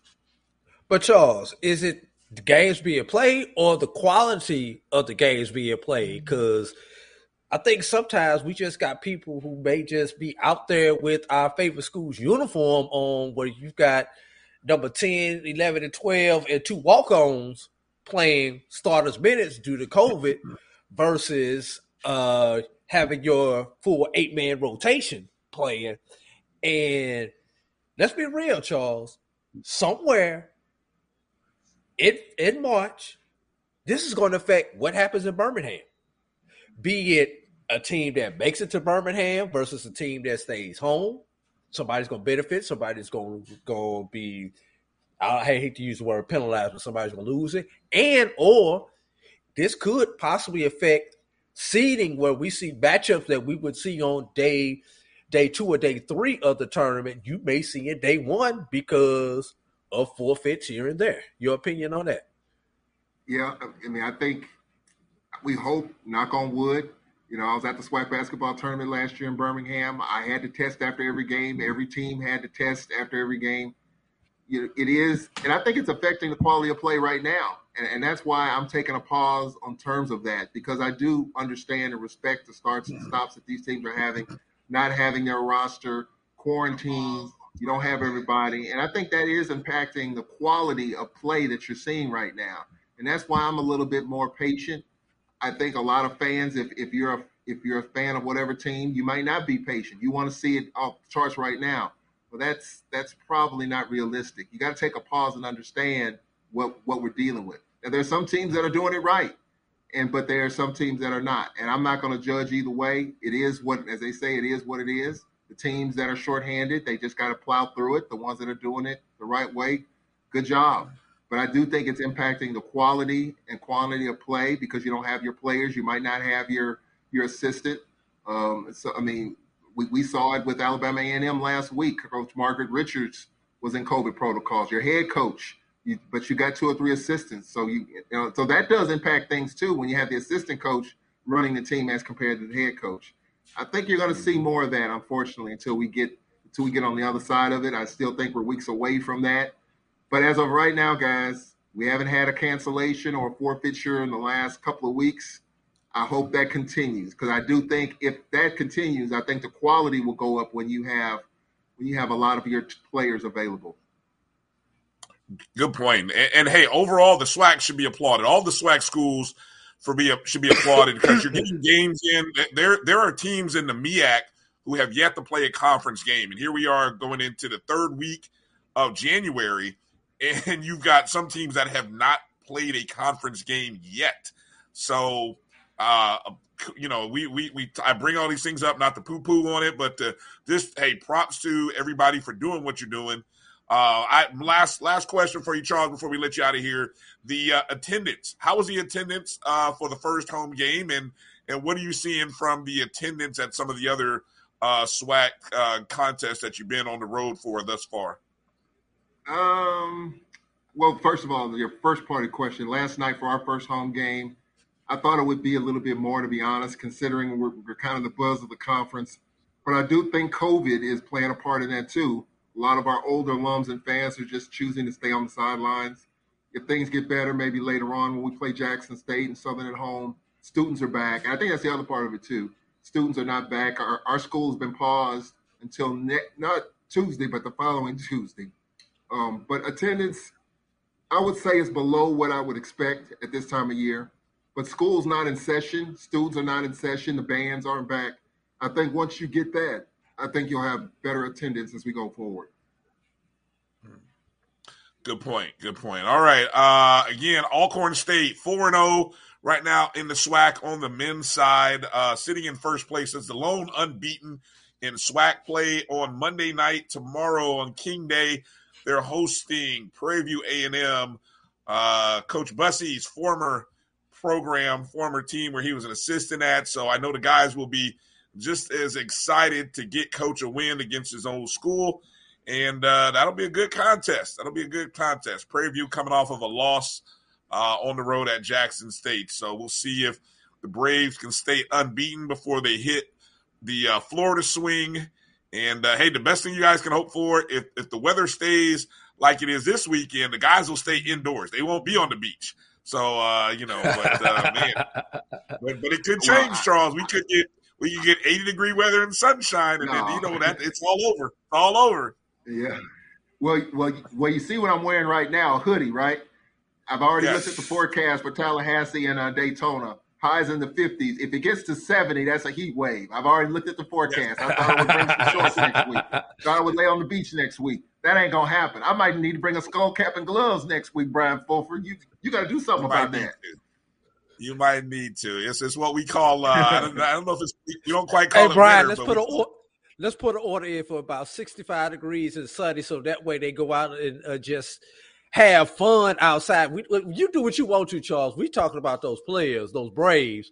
So they go out and spend a little bit too much time running around, and then they're tired when they uh, step into the Lawson Center. You know, we don't care what y'all do in Daytona. We just care about when y'all step into the Lawson Center. well, well, I, I, t- I tell right. you what, you know, Landon Bussie has a reign on his team, and I, based on what's going on, players aren't getting out and about at all. I mean, he's got he's got that cocoon around that program and, and he understands he can't afford to lose any more players due to COVID. You're getting tested.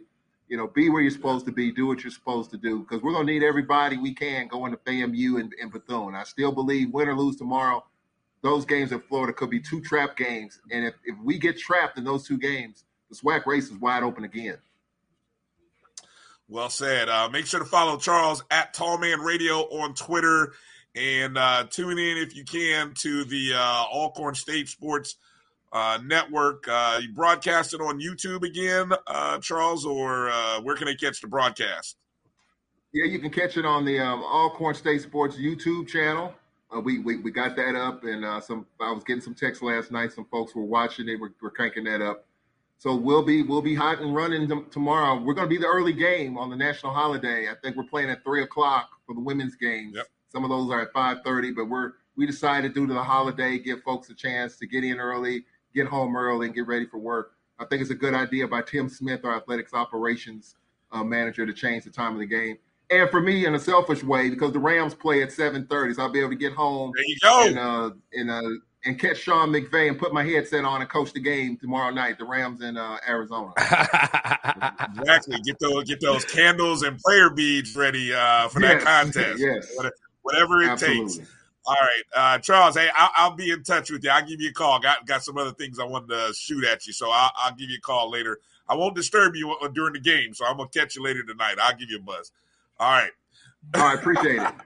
All right, we'll be back in just a moment. Thanks again to Charles Edmonds, the voice of Alcorn State Sports Radio. We'll be back after these words. You're watching the BCSN Sports Wrap. Are you hungry for authentic Caribbean food like jerk chicken, oxtail, red snapper, shrimp, tofu, and rasta pasta? Well, find your way over to Mango's Caribbean Restaurant, 180 Auburn Avenue, right next to Royal Peacock in downtown Atlanta. Them belly full, but we hungry. Mango's Caribbean Restaurant, open daily from 11 a.m. to 10 p.m. And on Friday and Saturday, we're open till 4 a.m. Come to Mango's and put some spice in your life. So Mango's Caribbean Restaurant, 180 Auburn Avenue, right next to Royal Peacock in downtown Atlanta. For more info or directions, call 404-698-3992 or log on to mangoscaribbeanrestaurant.com. For instant coupons, text M-A-N-G-O-S to 313131. Tell your mama hungry, papa hungry, brother hungry. Mango's Caribbean Restaurant, authentic Caribbean cuisines. Hungry. I'm returning to Clinton Paris, and Tampa's my community. I grew up here, went to school here, and my wife and I make our home here. What makes Tampa special are its people. So when I represent someone injured in my community, it's personal. Call my office and speak to a real lawyer and not some referral service. I will fight the insurance companies to get the settlement that you deserve. At the law office of Clinton Paris, we take the pain out of being hurt. Itchy, squirmy, scratchy, family not getting clean? Get Charmin Ultra Strong. Go get 'em. It just cleans better. With a diamond weave texture, your family can use less while still getting clean. Goodbye, itchy squirm. Hello, cream bottom. We all go. Why not enjoy the go with Charmin? You see, Head & Shoulders has Scalp Shield technology, protects against flakes even between washes. It's never not working. Kind of like us. We're never not working. Number 15? That's my rub. Ooh, nice. Never not working. Never, ever, never, ever not working. Welcome everybody to Juneau, Alaska. I don't like this one. Me neither. Let's get out of here. Dandruff protection that's never not working. Head & Shoulders Scalp Shield technology. Sugar Chateau Desserts is a specialty bakery located in the Charlotte, North Carolina metro area. We will create delicious and one of a kind treats for any occasion. Sugar Chateau is currently shipping cakes in a jar, offering a variety of different flavors in a single serve container that can help you celebrate in accordance with social distancing. Place your orders today by calling 803 526 7895 or visiting sugarchateaudesserts.com. Q Time is a classic Atlanta soul food restaurant located in the historic West End. Q Time Soul Food is a family business started by Fred and Christine Crenshaw. Come on in, relax, and sink your chops into our tantalizing, mouth-watering, distinctive soul food with a twist, the Q Time way. 1120 Ralph David Abernathy Boulevard, or call your order in at 404 758 2881. Do you miss your mama's cooking? Then come on down to Q Time, an Urban Passport member.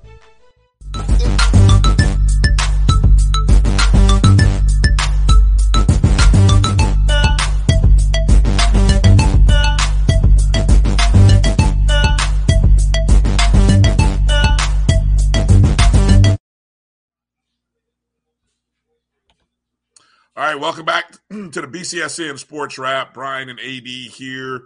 Uh, again, want to thank you guys out there watching us on YouTube and on Facebook and on Twitter.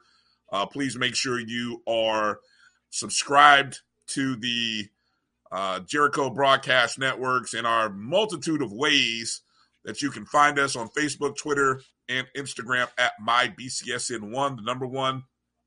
If you're on YouTube, make sure you subscribe to that Jericho Broadcast Networks page uh, on my JBN1, uh, excuse me, JBN1 on uh, YouTube and on Facebook. Make sure you are a part of whether it be the Sports Wrap or the um, Jericho Broadcast Networks, BCSN. And then you can go download our app, the Jericho Broadcast Networks app, on the Google or Apple Play Store Just search my JBN, my BCSN.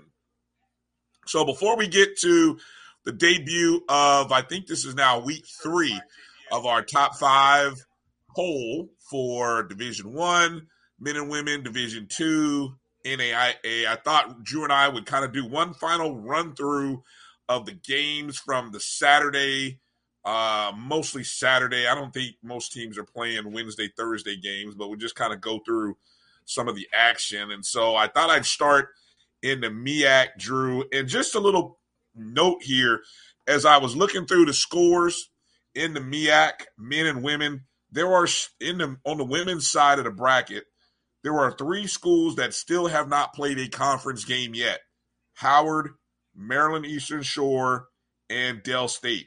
They have not played a game yet on the women's side, And conference that- game. And that is not by design. No, yeah, correct. Not by design. So uh, that that's pretty uh, interesting. And those are games that I, I'm assuming they will work to try to reschedule, or they may end up being forfeits. I mean, there's no telling. Right now, they're they're trying to Well, postpone or did, reschedule. did the BIAC did not put out a statement like the SIAC and the SWAC have. So I guess that And the gives them CIAA some just put a statement latitude. Oh, they did. I hadn't seen that. Yeah, it came out. Uh, matter of fact, it came out uh, the actually the Monday right after our show, so it's recently come out this week. Um, I've I've seen it. Um, it's very similar to the uh, the what we've seen in the SIAC, but um, Minimum big number of story. forfeit. Correct. Yeah, but they they they want to try within a five day window, try to reschedule as best as you can. Uh, big stories for the women. Uh, you had Coppin State with a 67-66 win over Morgan State. South Carolina State with a two point victory over North Carolina Central. Um, so that was South Carolina State's first win of the season. They were previously 0 14, got their first win, and so now they sit in a tie for first place at 1 and 0 with Coppin State and Norfolk State in the conference. And shout out to Coppin State, Coach Lauren Harper. Uh, again, that's a team who had a very tough year last uh, last year, last spring, I guess. And to see them having the success that they're having, uh, props to her as they kind of sit right now at seven and seven overall. On the men's side, best game that uh, I mean, if you if you liked what you saw in the Coppin State Morgan State game, uh, you should have watched. You should have had an opportunity to watch the Norfolk State Howard game. Norfolk State on the road, seventy-seven to seventy-four over Howard. Uh, Joe Bryant Jr. scored twenty-four points, and uh, on the road, uh, Norfolk State goes two and zero in conference play, eleven and four overall. And Howard again, Howard has not played a game in about two or uh, I'd say about three weeks. So Howard really played well in that contest, especially at one point they were down 10, actually had the lead with about maybe two minutes to go before uh, they lost that game. So it was a good tune up for Howard, who actually is hosting the University of Notre Dame on Monday uh, in Burr Yes. Gymnasium. Part of so that's a big, big game for Howard. I believe that's Uh, at course, three o'clock on Fox Sports, if I remember that correctly, Brian. Okay. Yeah, so that's a big game for Howard. Of course, Coach Blakeney and uh, uh, Notre Dame's coach, Coach Brey, have a relationship back to their Duke days. So uh, that'll be a good game. Norfolk State and Coppin both sitting at 2 and 0 in the leader spot in the MEAC. Over in the SWAC, again, SWAC was an interesting day for the men because the top six teams going into Saturday all played each other. You had, at the time, you had number one Southern taking on fifth seeded or uh, in fifth place Grambling. Grambling got the win, eighty-three to seventy-seven, on a night when Grambling. Do you see who Grambling dedicated their uh, their court and hung a jersey up in their rafters for? That would be one Mr. Willis Reed. And, uh, you know, his claim to fame happened, Brian, well, after I was born, but before you were born.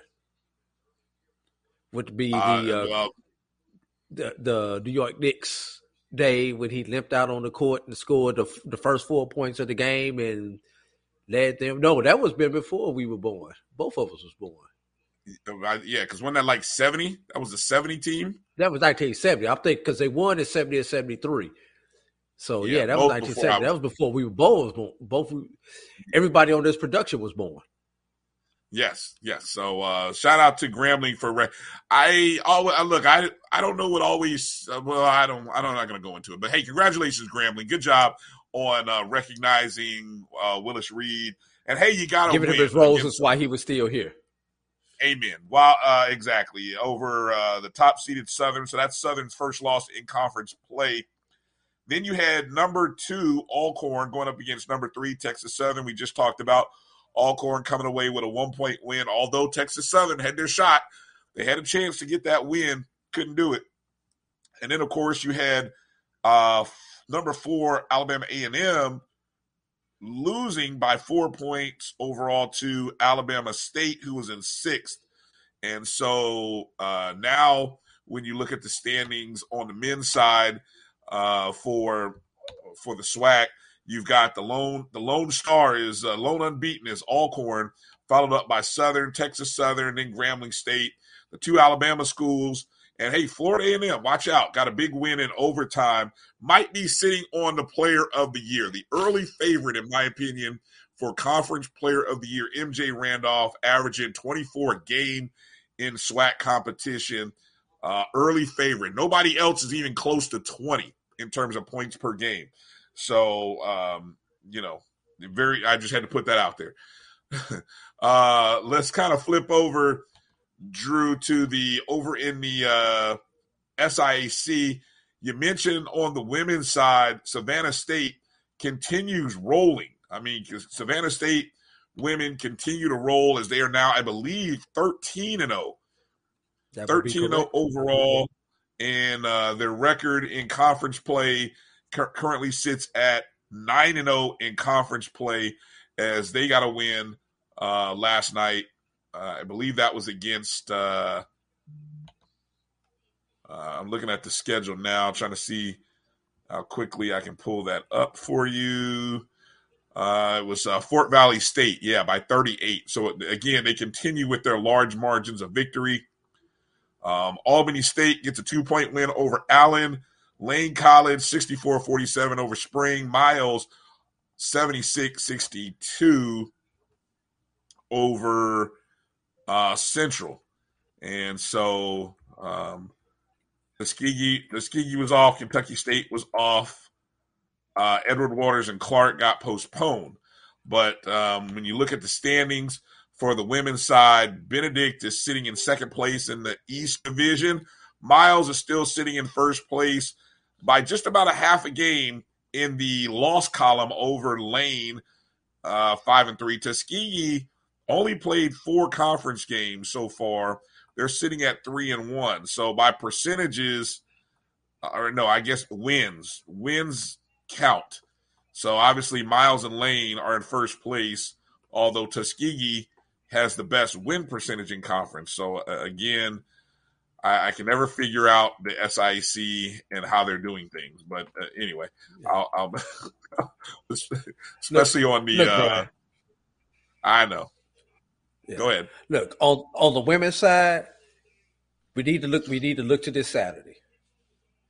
Benedict, Savannah State play this Saturday in Columbia, South Carolina.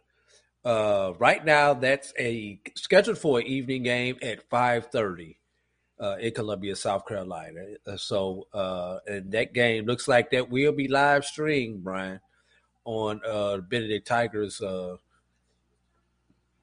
uh, sports network. So, uh, yeah, that that's going to be the game to determine whether Savannah is for real because we know what Benedict can do.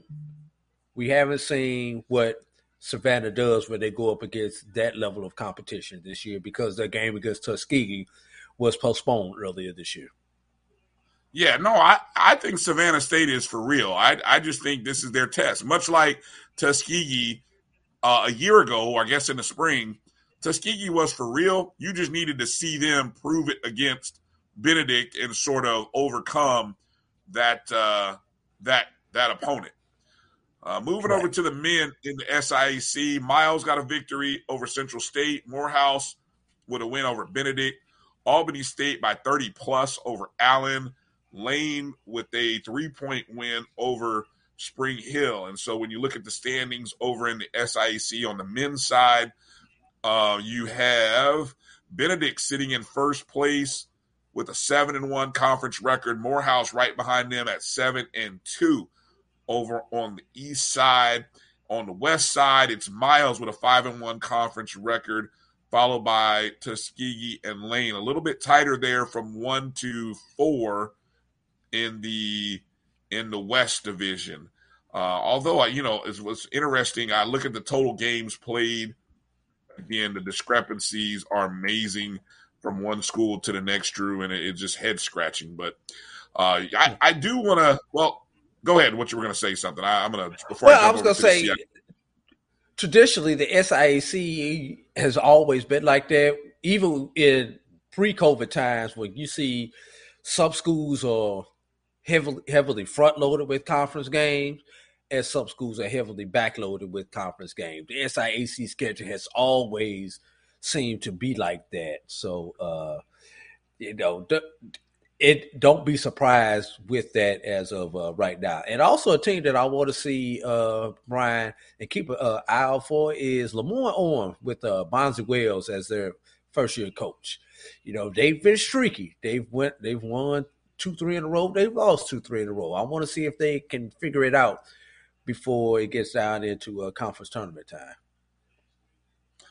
Okay, over in the CIAA on the men's side of things, there's two unbeaten's left in conference play. That's Virginia Union sitting at 4 0 in conference play, 11 and 3 overall. Lincoln, PA, uh, I believe Lincoln lost uh, this past Saturday. Uh, and and so Lincoln drops to four and one in conference play. They're still eleven and five overall. The other unbeaten in conference play, Fayetteville State at 4 and 0, 9 and 5 overall. Behind them, Winston Salem State, um, who's sitting at uh, who's sitting at four and two, and so that's that's over on the uh, men's side. And uh, yeah, I just mentioned Lincoln, PA, uh, losing Bowie State with a 82-76 win over Lincoln, PA. Um, Virginia Union with a 18 point win over Virginia State. That was a big win. Winston Salem gets a three point victory over St. Aug. Shaw with a 10 point win over Elizabeth City State. Uh, Livingstone with a three point win over Claflin. And I got to give some props to the CIAA schools and the CIAA network. Good to see that uh, you want to watch some CIAA basketball. It's easy to find, it's accessible and uh, you, you've got some you've got some audio commentary in most of those games. So uh, just want to give a personal shout out to the CIAA and the CIAA network uh, for what they're doing. Over on the women's side, let's see the women's side of things. Over in the Northern Division, you've got Elizabeth City State and Lincoln, PA, both sitting at four and one in conference play. But you got Virginia State with five wins in conference. And all three of those teams, when you start getting into division, I guess that's how they separate, you know, who's going to come out in what seed in the CIAA based on division. So all those teams are 1 0 in division play. And then over in the southern side in conference play, it's it's a really a cluster because uh, anybody from Claflin, Johnson C. Smith, and St. Aug on the women's side – all are 1 0 in division, but their conference records are kind of scattered. Nobody really above 500 over there on the southern side of the CIAA. Um, we talked a little bit earlier, Drew, about uh, Paul Quinn. Uh, Paul Quinn, of course, still unbeaten. Uh, managed to pick up a big win the other day with a victory over um, Non-tournament uh, eligible Paul Quinn. Let's let's let's put yeah. that out there. Yeah, you, yeah, it, but they're uh, but they you know they're unbeaten though in conference play. Uh, I believe they're 15 and 0 overall, 4 and 0 in conference play, with a 66-65 win in overtime in that contest. Uh, that was over Huston-Tillotson, I believe, is who they got that uh, who they got that win over. If I'm if I'm seeing that correctly, I had it, but then I lost it. So um, I I believe that was. Huston Yeah, it was over Huston sixty six to sixty five.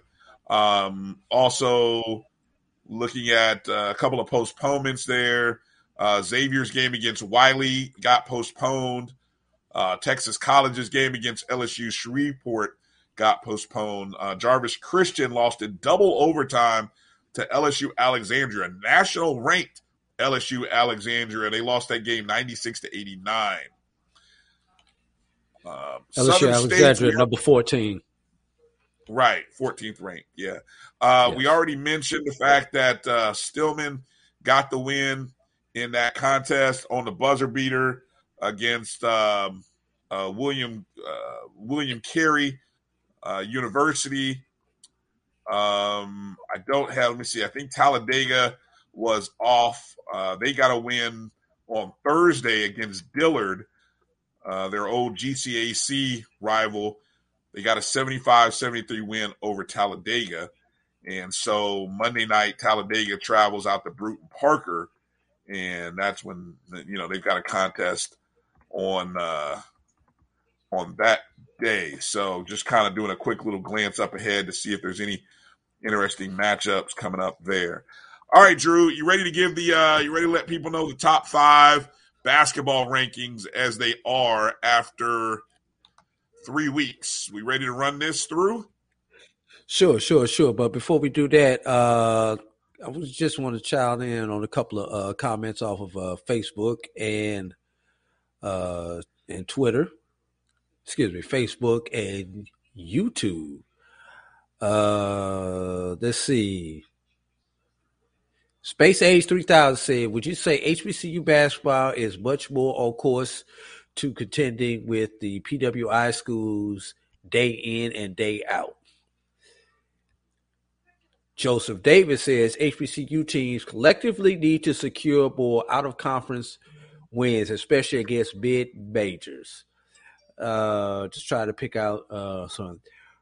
Karen Griffin, both A&T and FAMU are aiming for R one status by 2030.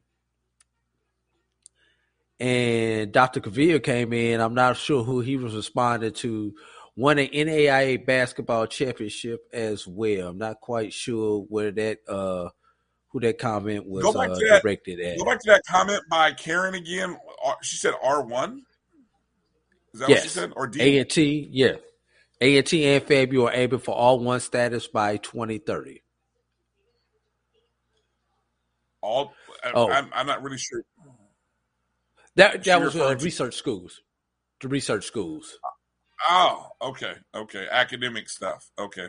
Yeah, academic. Yeah, I know we're a sports show, Brian. You, sometimes you, you you can't be so narrowly focused there, Brian. I look. I am what I am, man. I'm sorry. I'm sorry. I I got you. I can I only got you, got contain. you. I can only contain so much, but even when you start talking academics, I I can I can shake my head and and say, you know, oh really? Okay, that's interesting. Really, you know, I can. I can formulate a question. you you learn well at SBI. I did. the I, they taught me how to be able to. formulate a Yes, question. they taught me how to formulate a question. I may not know what the heck I'm I'm I'm, I'm hearing, but I can formulate a question. So I, you know, Yeah. there we go. Hey, hey, whoa, Uh, hey, what was it back in our day? Workforce 2000. That was always our go-to question. All right. Hey, uh, Da- Joseph Davis said we moving on up to the east side to a deluxe apartment in the sky high high. We know what that's in reference to. Man, well, yeah, we uh, yeah, we are, we are. Okay. Um, all right, right, let's get- coming up let's get here. to these uh, rankings. Yeah, top five rankings. Again, these are uh, computer formulated rankings uh, here with the Black College Sports Network basketball rankings. We dropped the top five Oh. men and women on the D1 and D2 and the NAIA level. What you wanted to add something? Yeah, Dr. Cavil just shot me a text. He clarified what he was talking about on that comment on YouTube. Willis Reed won an NAIA championship. That's what he was referring to. When Ah, we were talking about Willis Reed. Yeah, we were talking about the Yes. NA, uh, NCAA championships. Excuse me, not NCAA, NBA championships. Yes, he did win uh NAIA championship with Grambling. I believe that was uh in the late 50s or maybe like 58, 59. No, that was Tennessee State around there. Uh Doc, if you pay attention, if you can shoot me that year, I do remember uh, Grambling winning. I just long before I was born, so I don't know what year that was. Anyway, speaking of Division One, let's get to these Division One the rankings. 60s. Probably in the sixties. Hey, uh, okay, here we go. Top five uh, Division One men's. I'm going to start from five to one. Uh, number five coming in uh, with an overall record of three and fourteen, but a one and zero record in conference. Uh, Coppin State barely coming in above. Uh, Coppin State now happens to have the fourth toughest strength of schedule uh, this particular season. They come in at number five. Number four is Texas Southern out of the SWAC, five and nine, three and two in conference play. Number three, Alcorn State, the Braves come in with a five and eleven record, four and zero in conference play. Number two, formerly number one, Southern University, seven and eight comp overall record, three and one now in conference play. And the new number one at the Division One level, Norfolk State, the Spartans got a big road win, uh, sitting at eight and four, uh, two and zero in conference play. And of course, just a reminder, we we don't include games against lower division um, opponents. So even though Norfolk may say they're 11 and four, which they have every right to do, uh, in our as a as a count for us, we only count their Division One uh, opponents. Uh, just on the outside was North Carolina A and T, Alabama State, and Alabama A and M. Just on the outside of the top five. That was 1961, according to Dr. Cavil. Uh, when, with, I was going to uh, say, I knew it was the NAIA. sixties. I knew it was the sixties. I, I, you know, Tennessee State it was the won. Tennessee State won in the late fifties when they won the NAIA championship. So that would that's out. That's right. Yeah. You know, it'd be nice if our social media directors at our schools, as much as we can, as much as they put out information on Twitter and Instagram, and you got Greek strolling and doing all this other stuff, every now and then it'd be nice if you dropped the, uh, hey, back in the day, just a little historical, you know, thing, just other than historical nugget, you know, let you you have a chance to educate students and young people about all of the great things that your program did and whether it be because they wouldn't let us be in their games or we dominated in in in conferences and leagues with them because we had the best players in our Well, conferences. most of us don't realize all HBCUs were NAIA back in the day. We don't, we were not always NCAA schools. But I digress. That's a show for another day, Brian. Let's get into these women's rankings. You're right. Way to get me back on topic. All right, here we go. Uh, top five in the Division One women's category. I'm gonna start with number five. UAPB got a big win over Florida A&M the other day. They are now six and eight overall, three and two in conference. Number four is the Norfolk State women, sitting at four and seven overall, one and zero in conference play. Number three, moving up, I believe, is Jackson State. Jackson State. Uh, it's, it's a tight race between one, two, and three. I, I just want people to notice. So as you hear these three teams, it's very tight. Jackson State sitting at six and six, four and zero, unbeaten in conference play. The number two team, I, I don't think they were in the top five last week, so this is uh, props to them. Is Coppin State. The Coppin State Eagles sitting at seven and seven overall, one and zero in conference play, and the number one team still for the third week in a row, the Tennessee State Lady Tigers. But the gap between first, second, and third is getting shorter. The Lady Tigers are eight and seven overall, four and one in conference play. So, um, got a couple of programs with uh, two schools there. Uh, I think what um, Coppin State and Norfolk State, both with uh, with teams in the uh, in the top five. So uh, pretty good. Just on the outside, you've got Alabama State, Hampton, and Southern. Those three schools just on the outside looking in. Let's go down to the Division two level on the men's side. Division two men's top five. We're going from five to one. Number five, Winston Salem State. The Rams come in with an overall record of 10 and 4, 4 and 3 overall.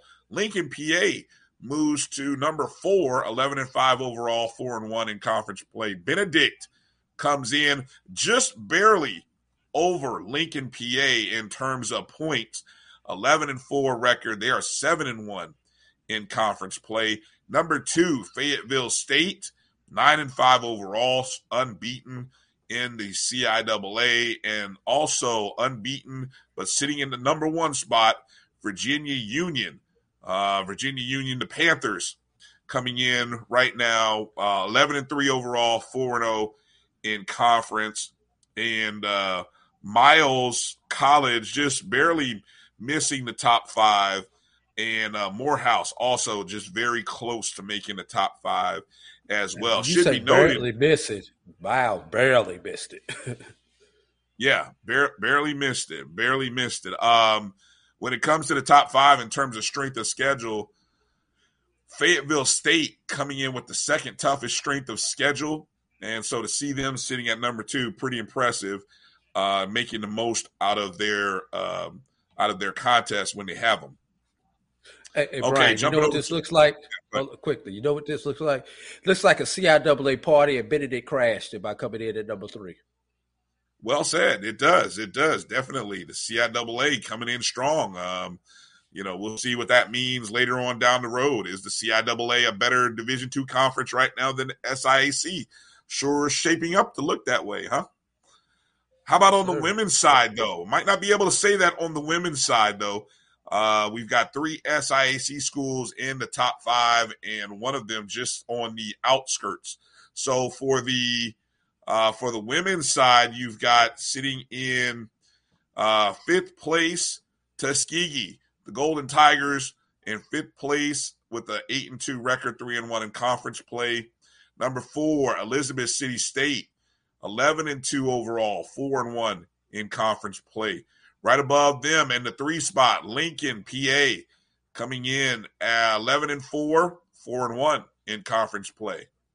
Benedict College, just barely over Lincoln, PA. 11 and 5 is their record. They are 6 and 1 in conference play. And the new number one team in Division 2, Savannah State, unbeaten, 13 and 0, 8 and 0 in conference play. And you just kind of knew eventually the wins uh, would eventually help them and push them forward. And so Savannah State, the new number one in Division 2. All right, no comment from Drew. All right, we'll keep moving here. I thought you might have Uh, added. did you mention? you Did you mention? You mentioned Miles, West Virginia State, and uh, Virginia State on the outside looking in.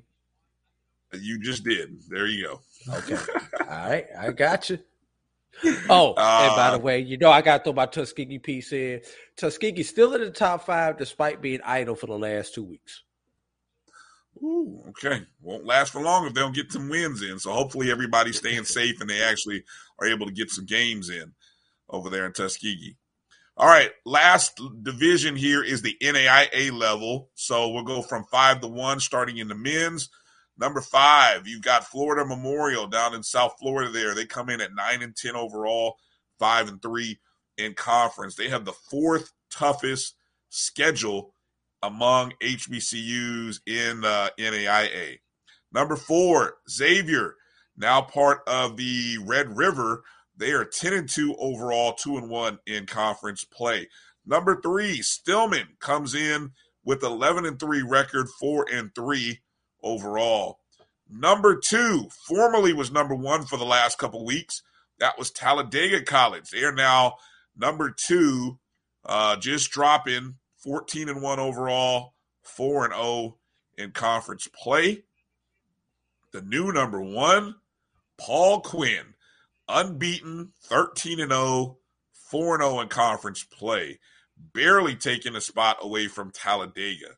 So uh, shout out to Paul Quinn moving into the one spot. Um, again, what we're seeing with Paul Quinn and uh, Savannah State uh, previously, uh, the, you know, winning winning matters. Eventually, it adds up. So uh, shout out to Paul Quinn, the new number one on the NAIA men in our week number three.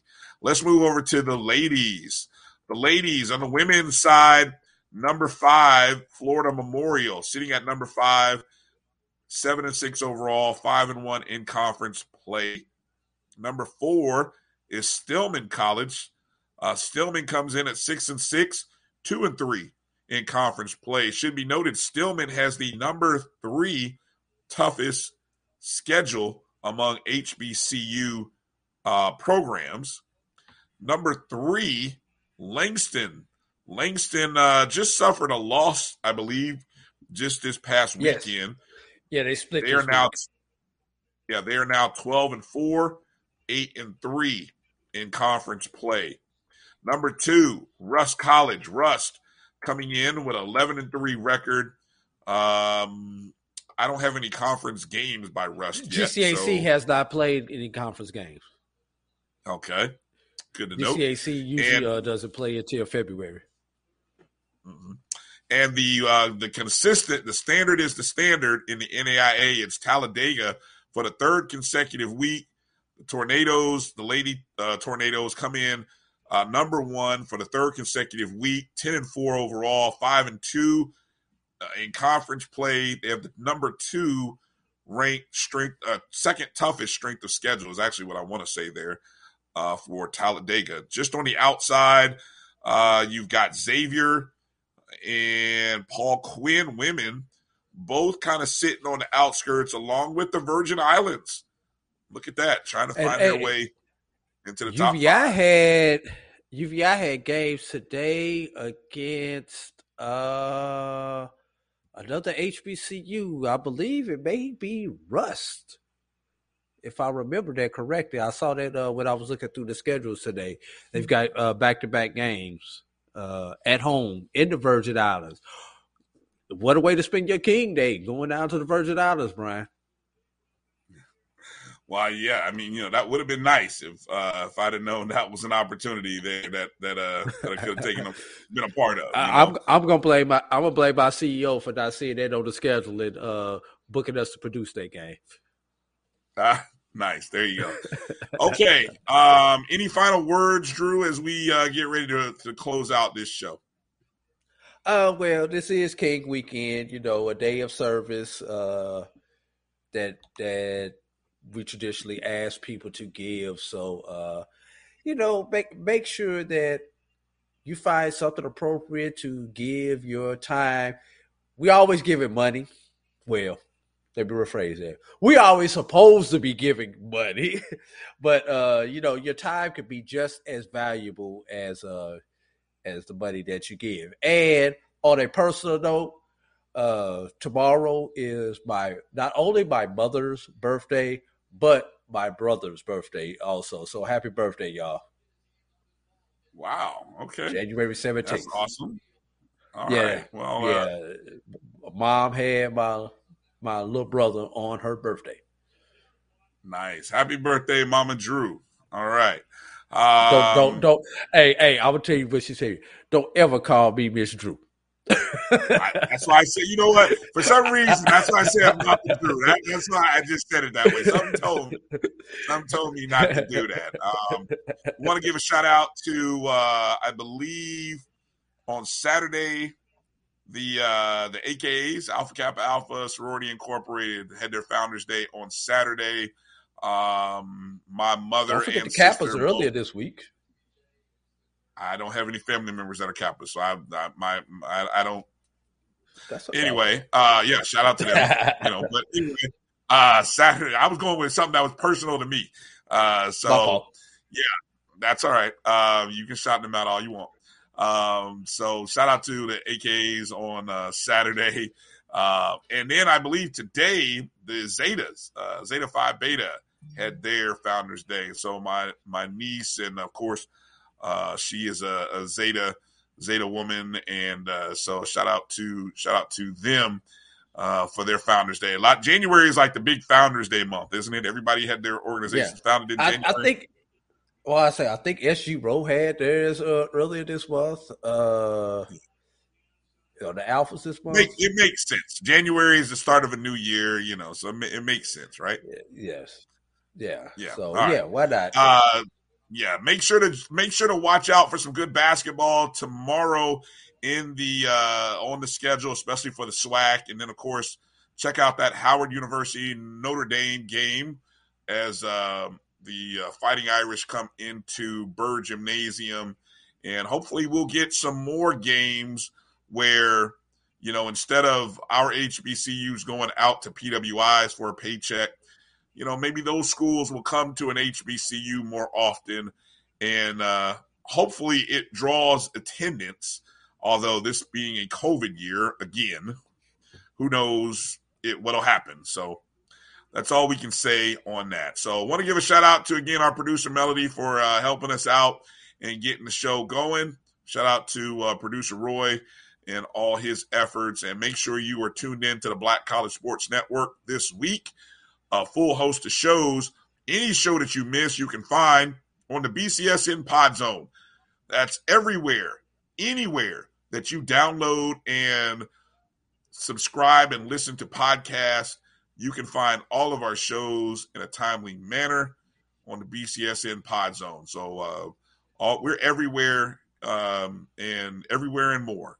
That's all I got. So that's going to do it for this show. I'm Brian Fulford. He's AD Drew. And uh, for all of us on the Sports Wrap, we say peace out, stay safe, God bless you. I holla.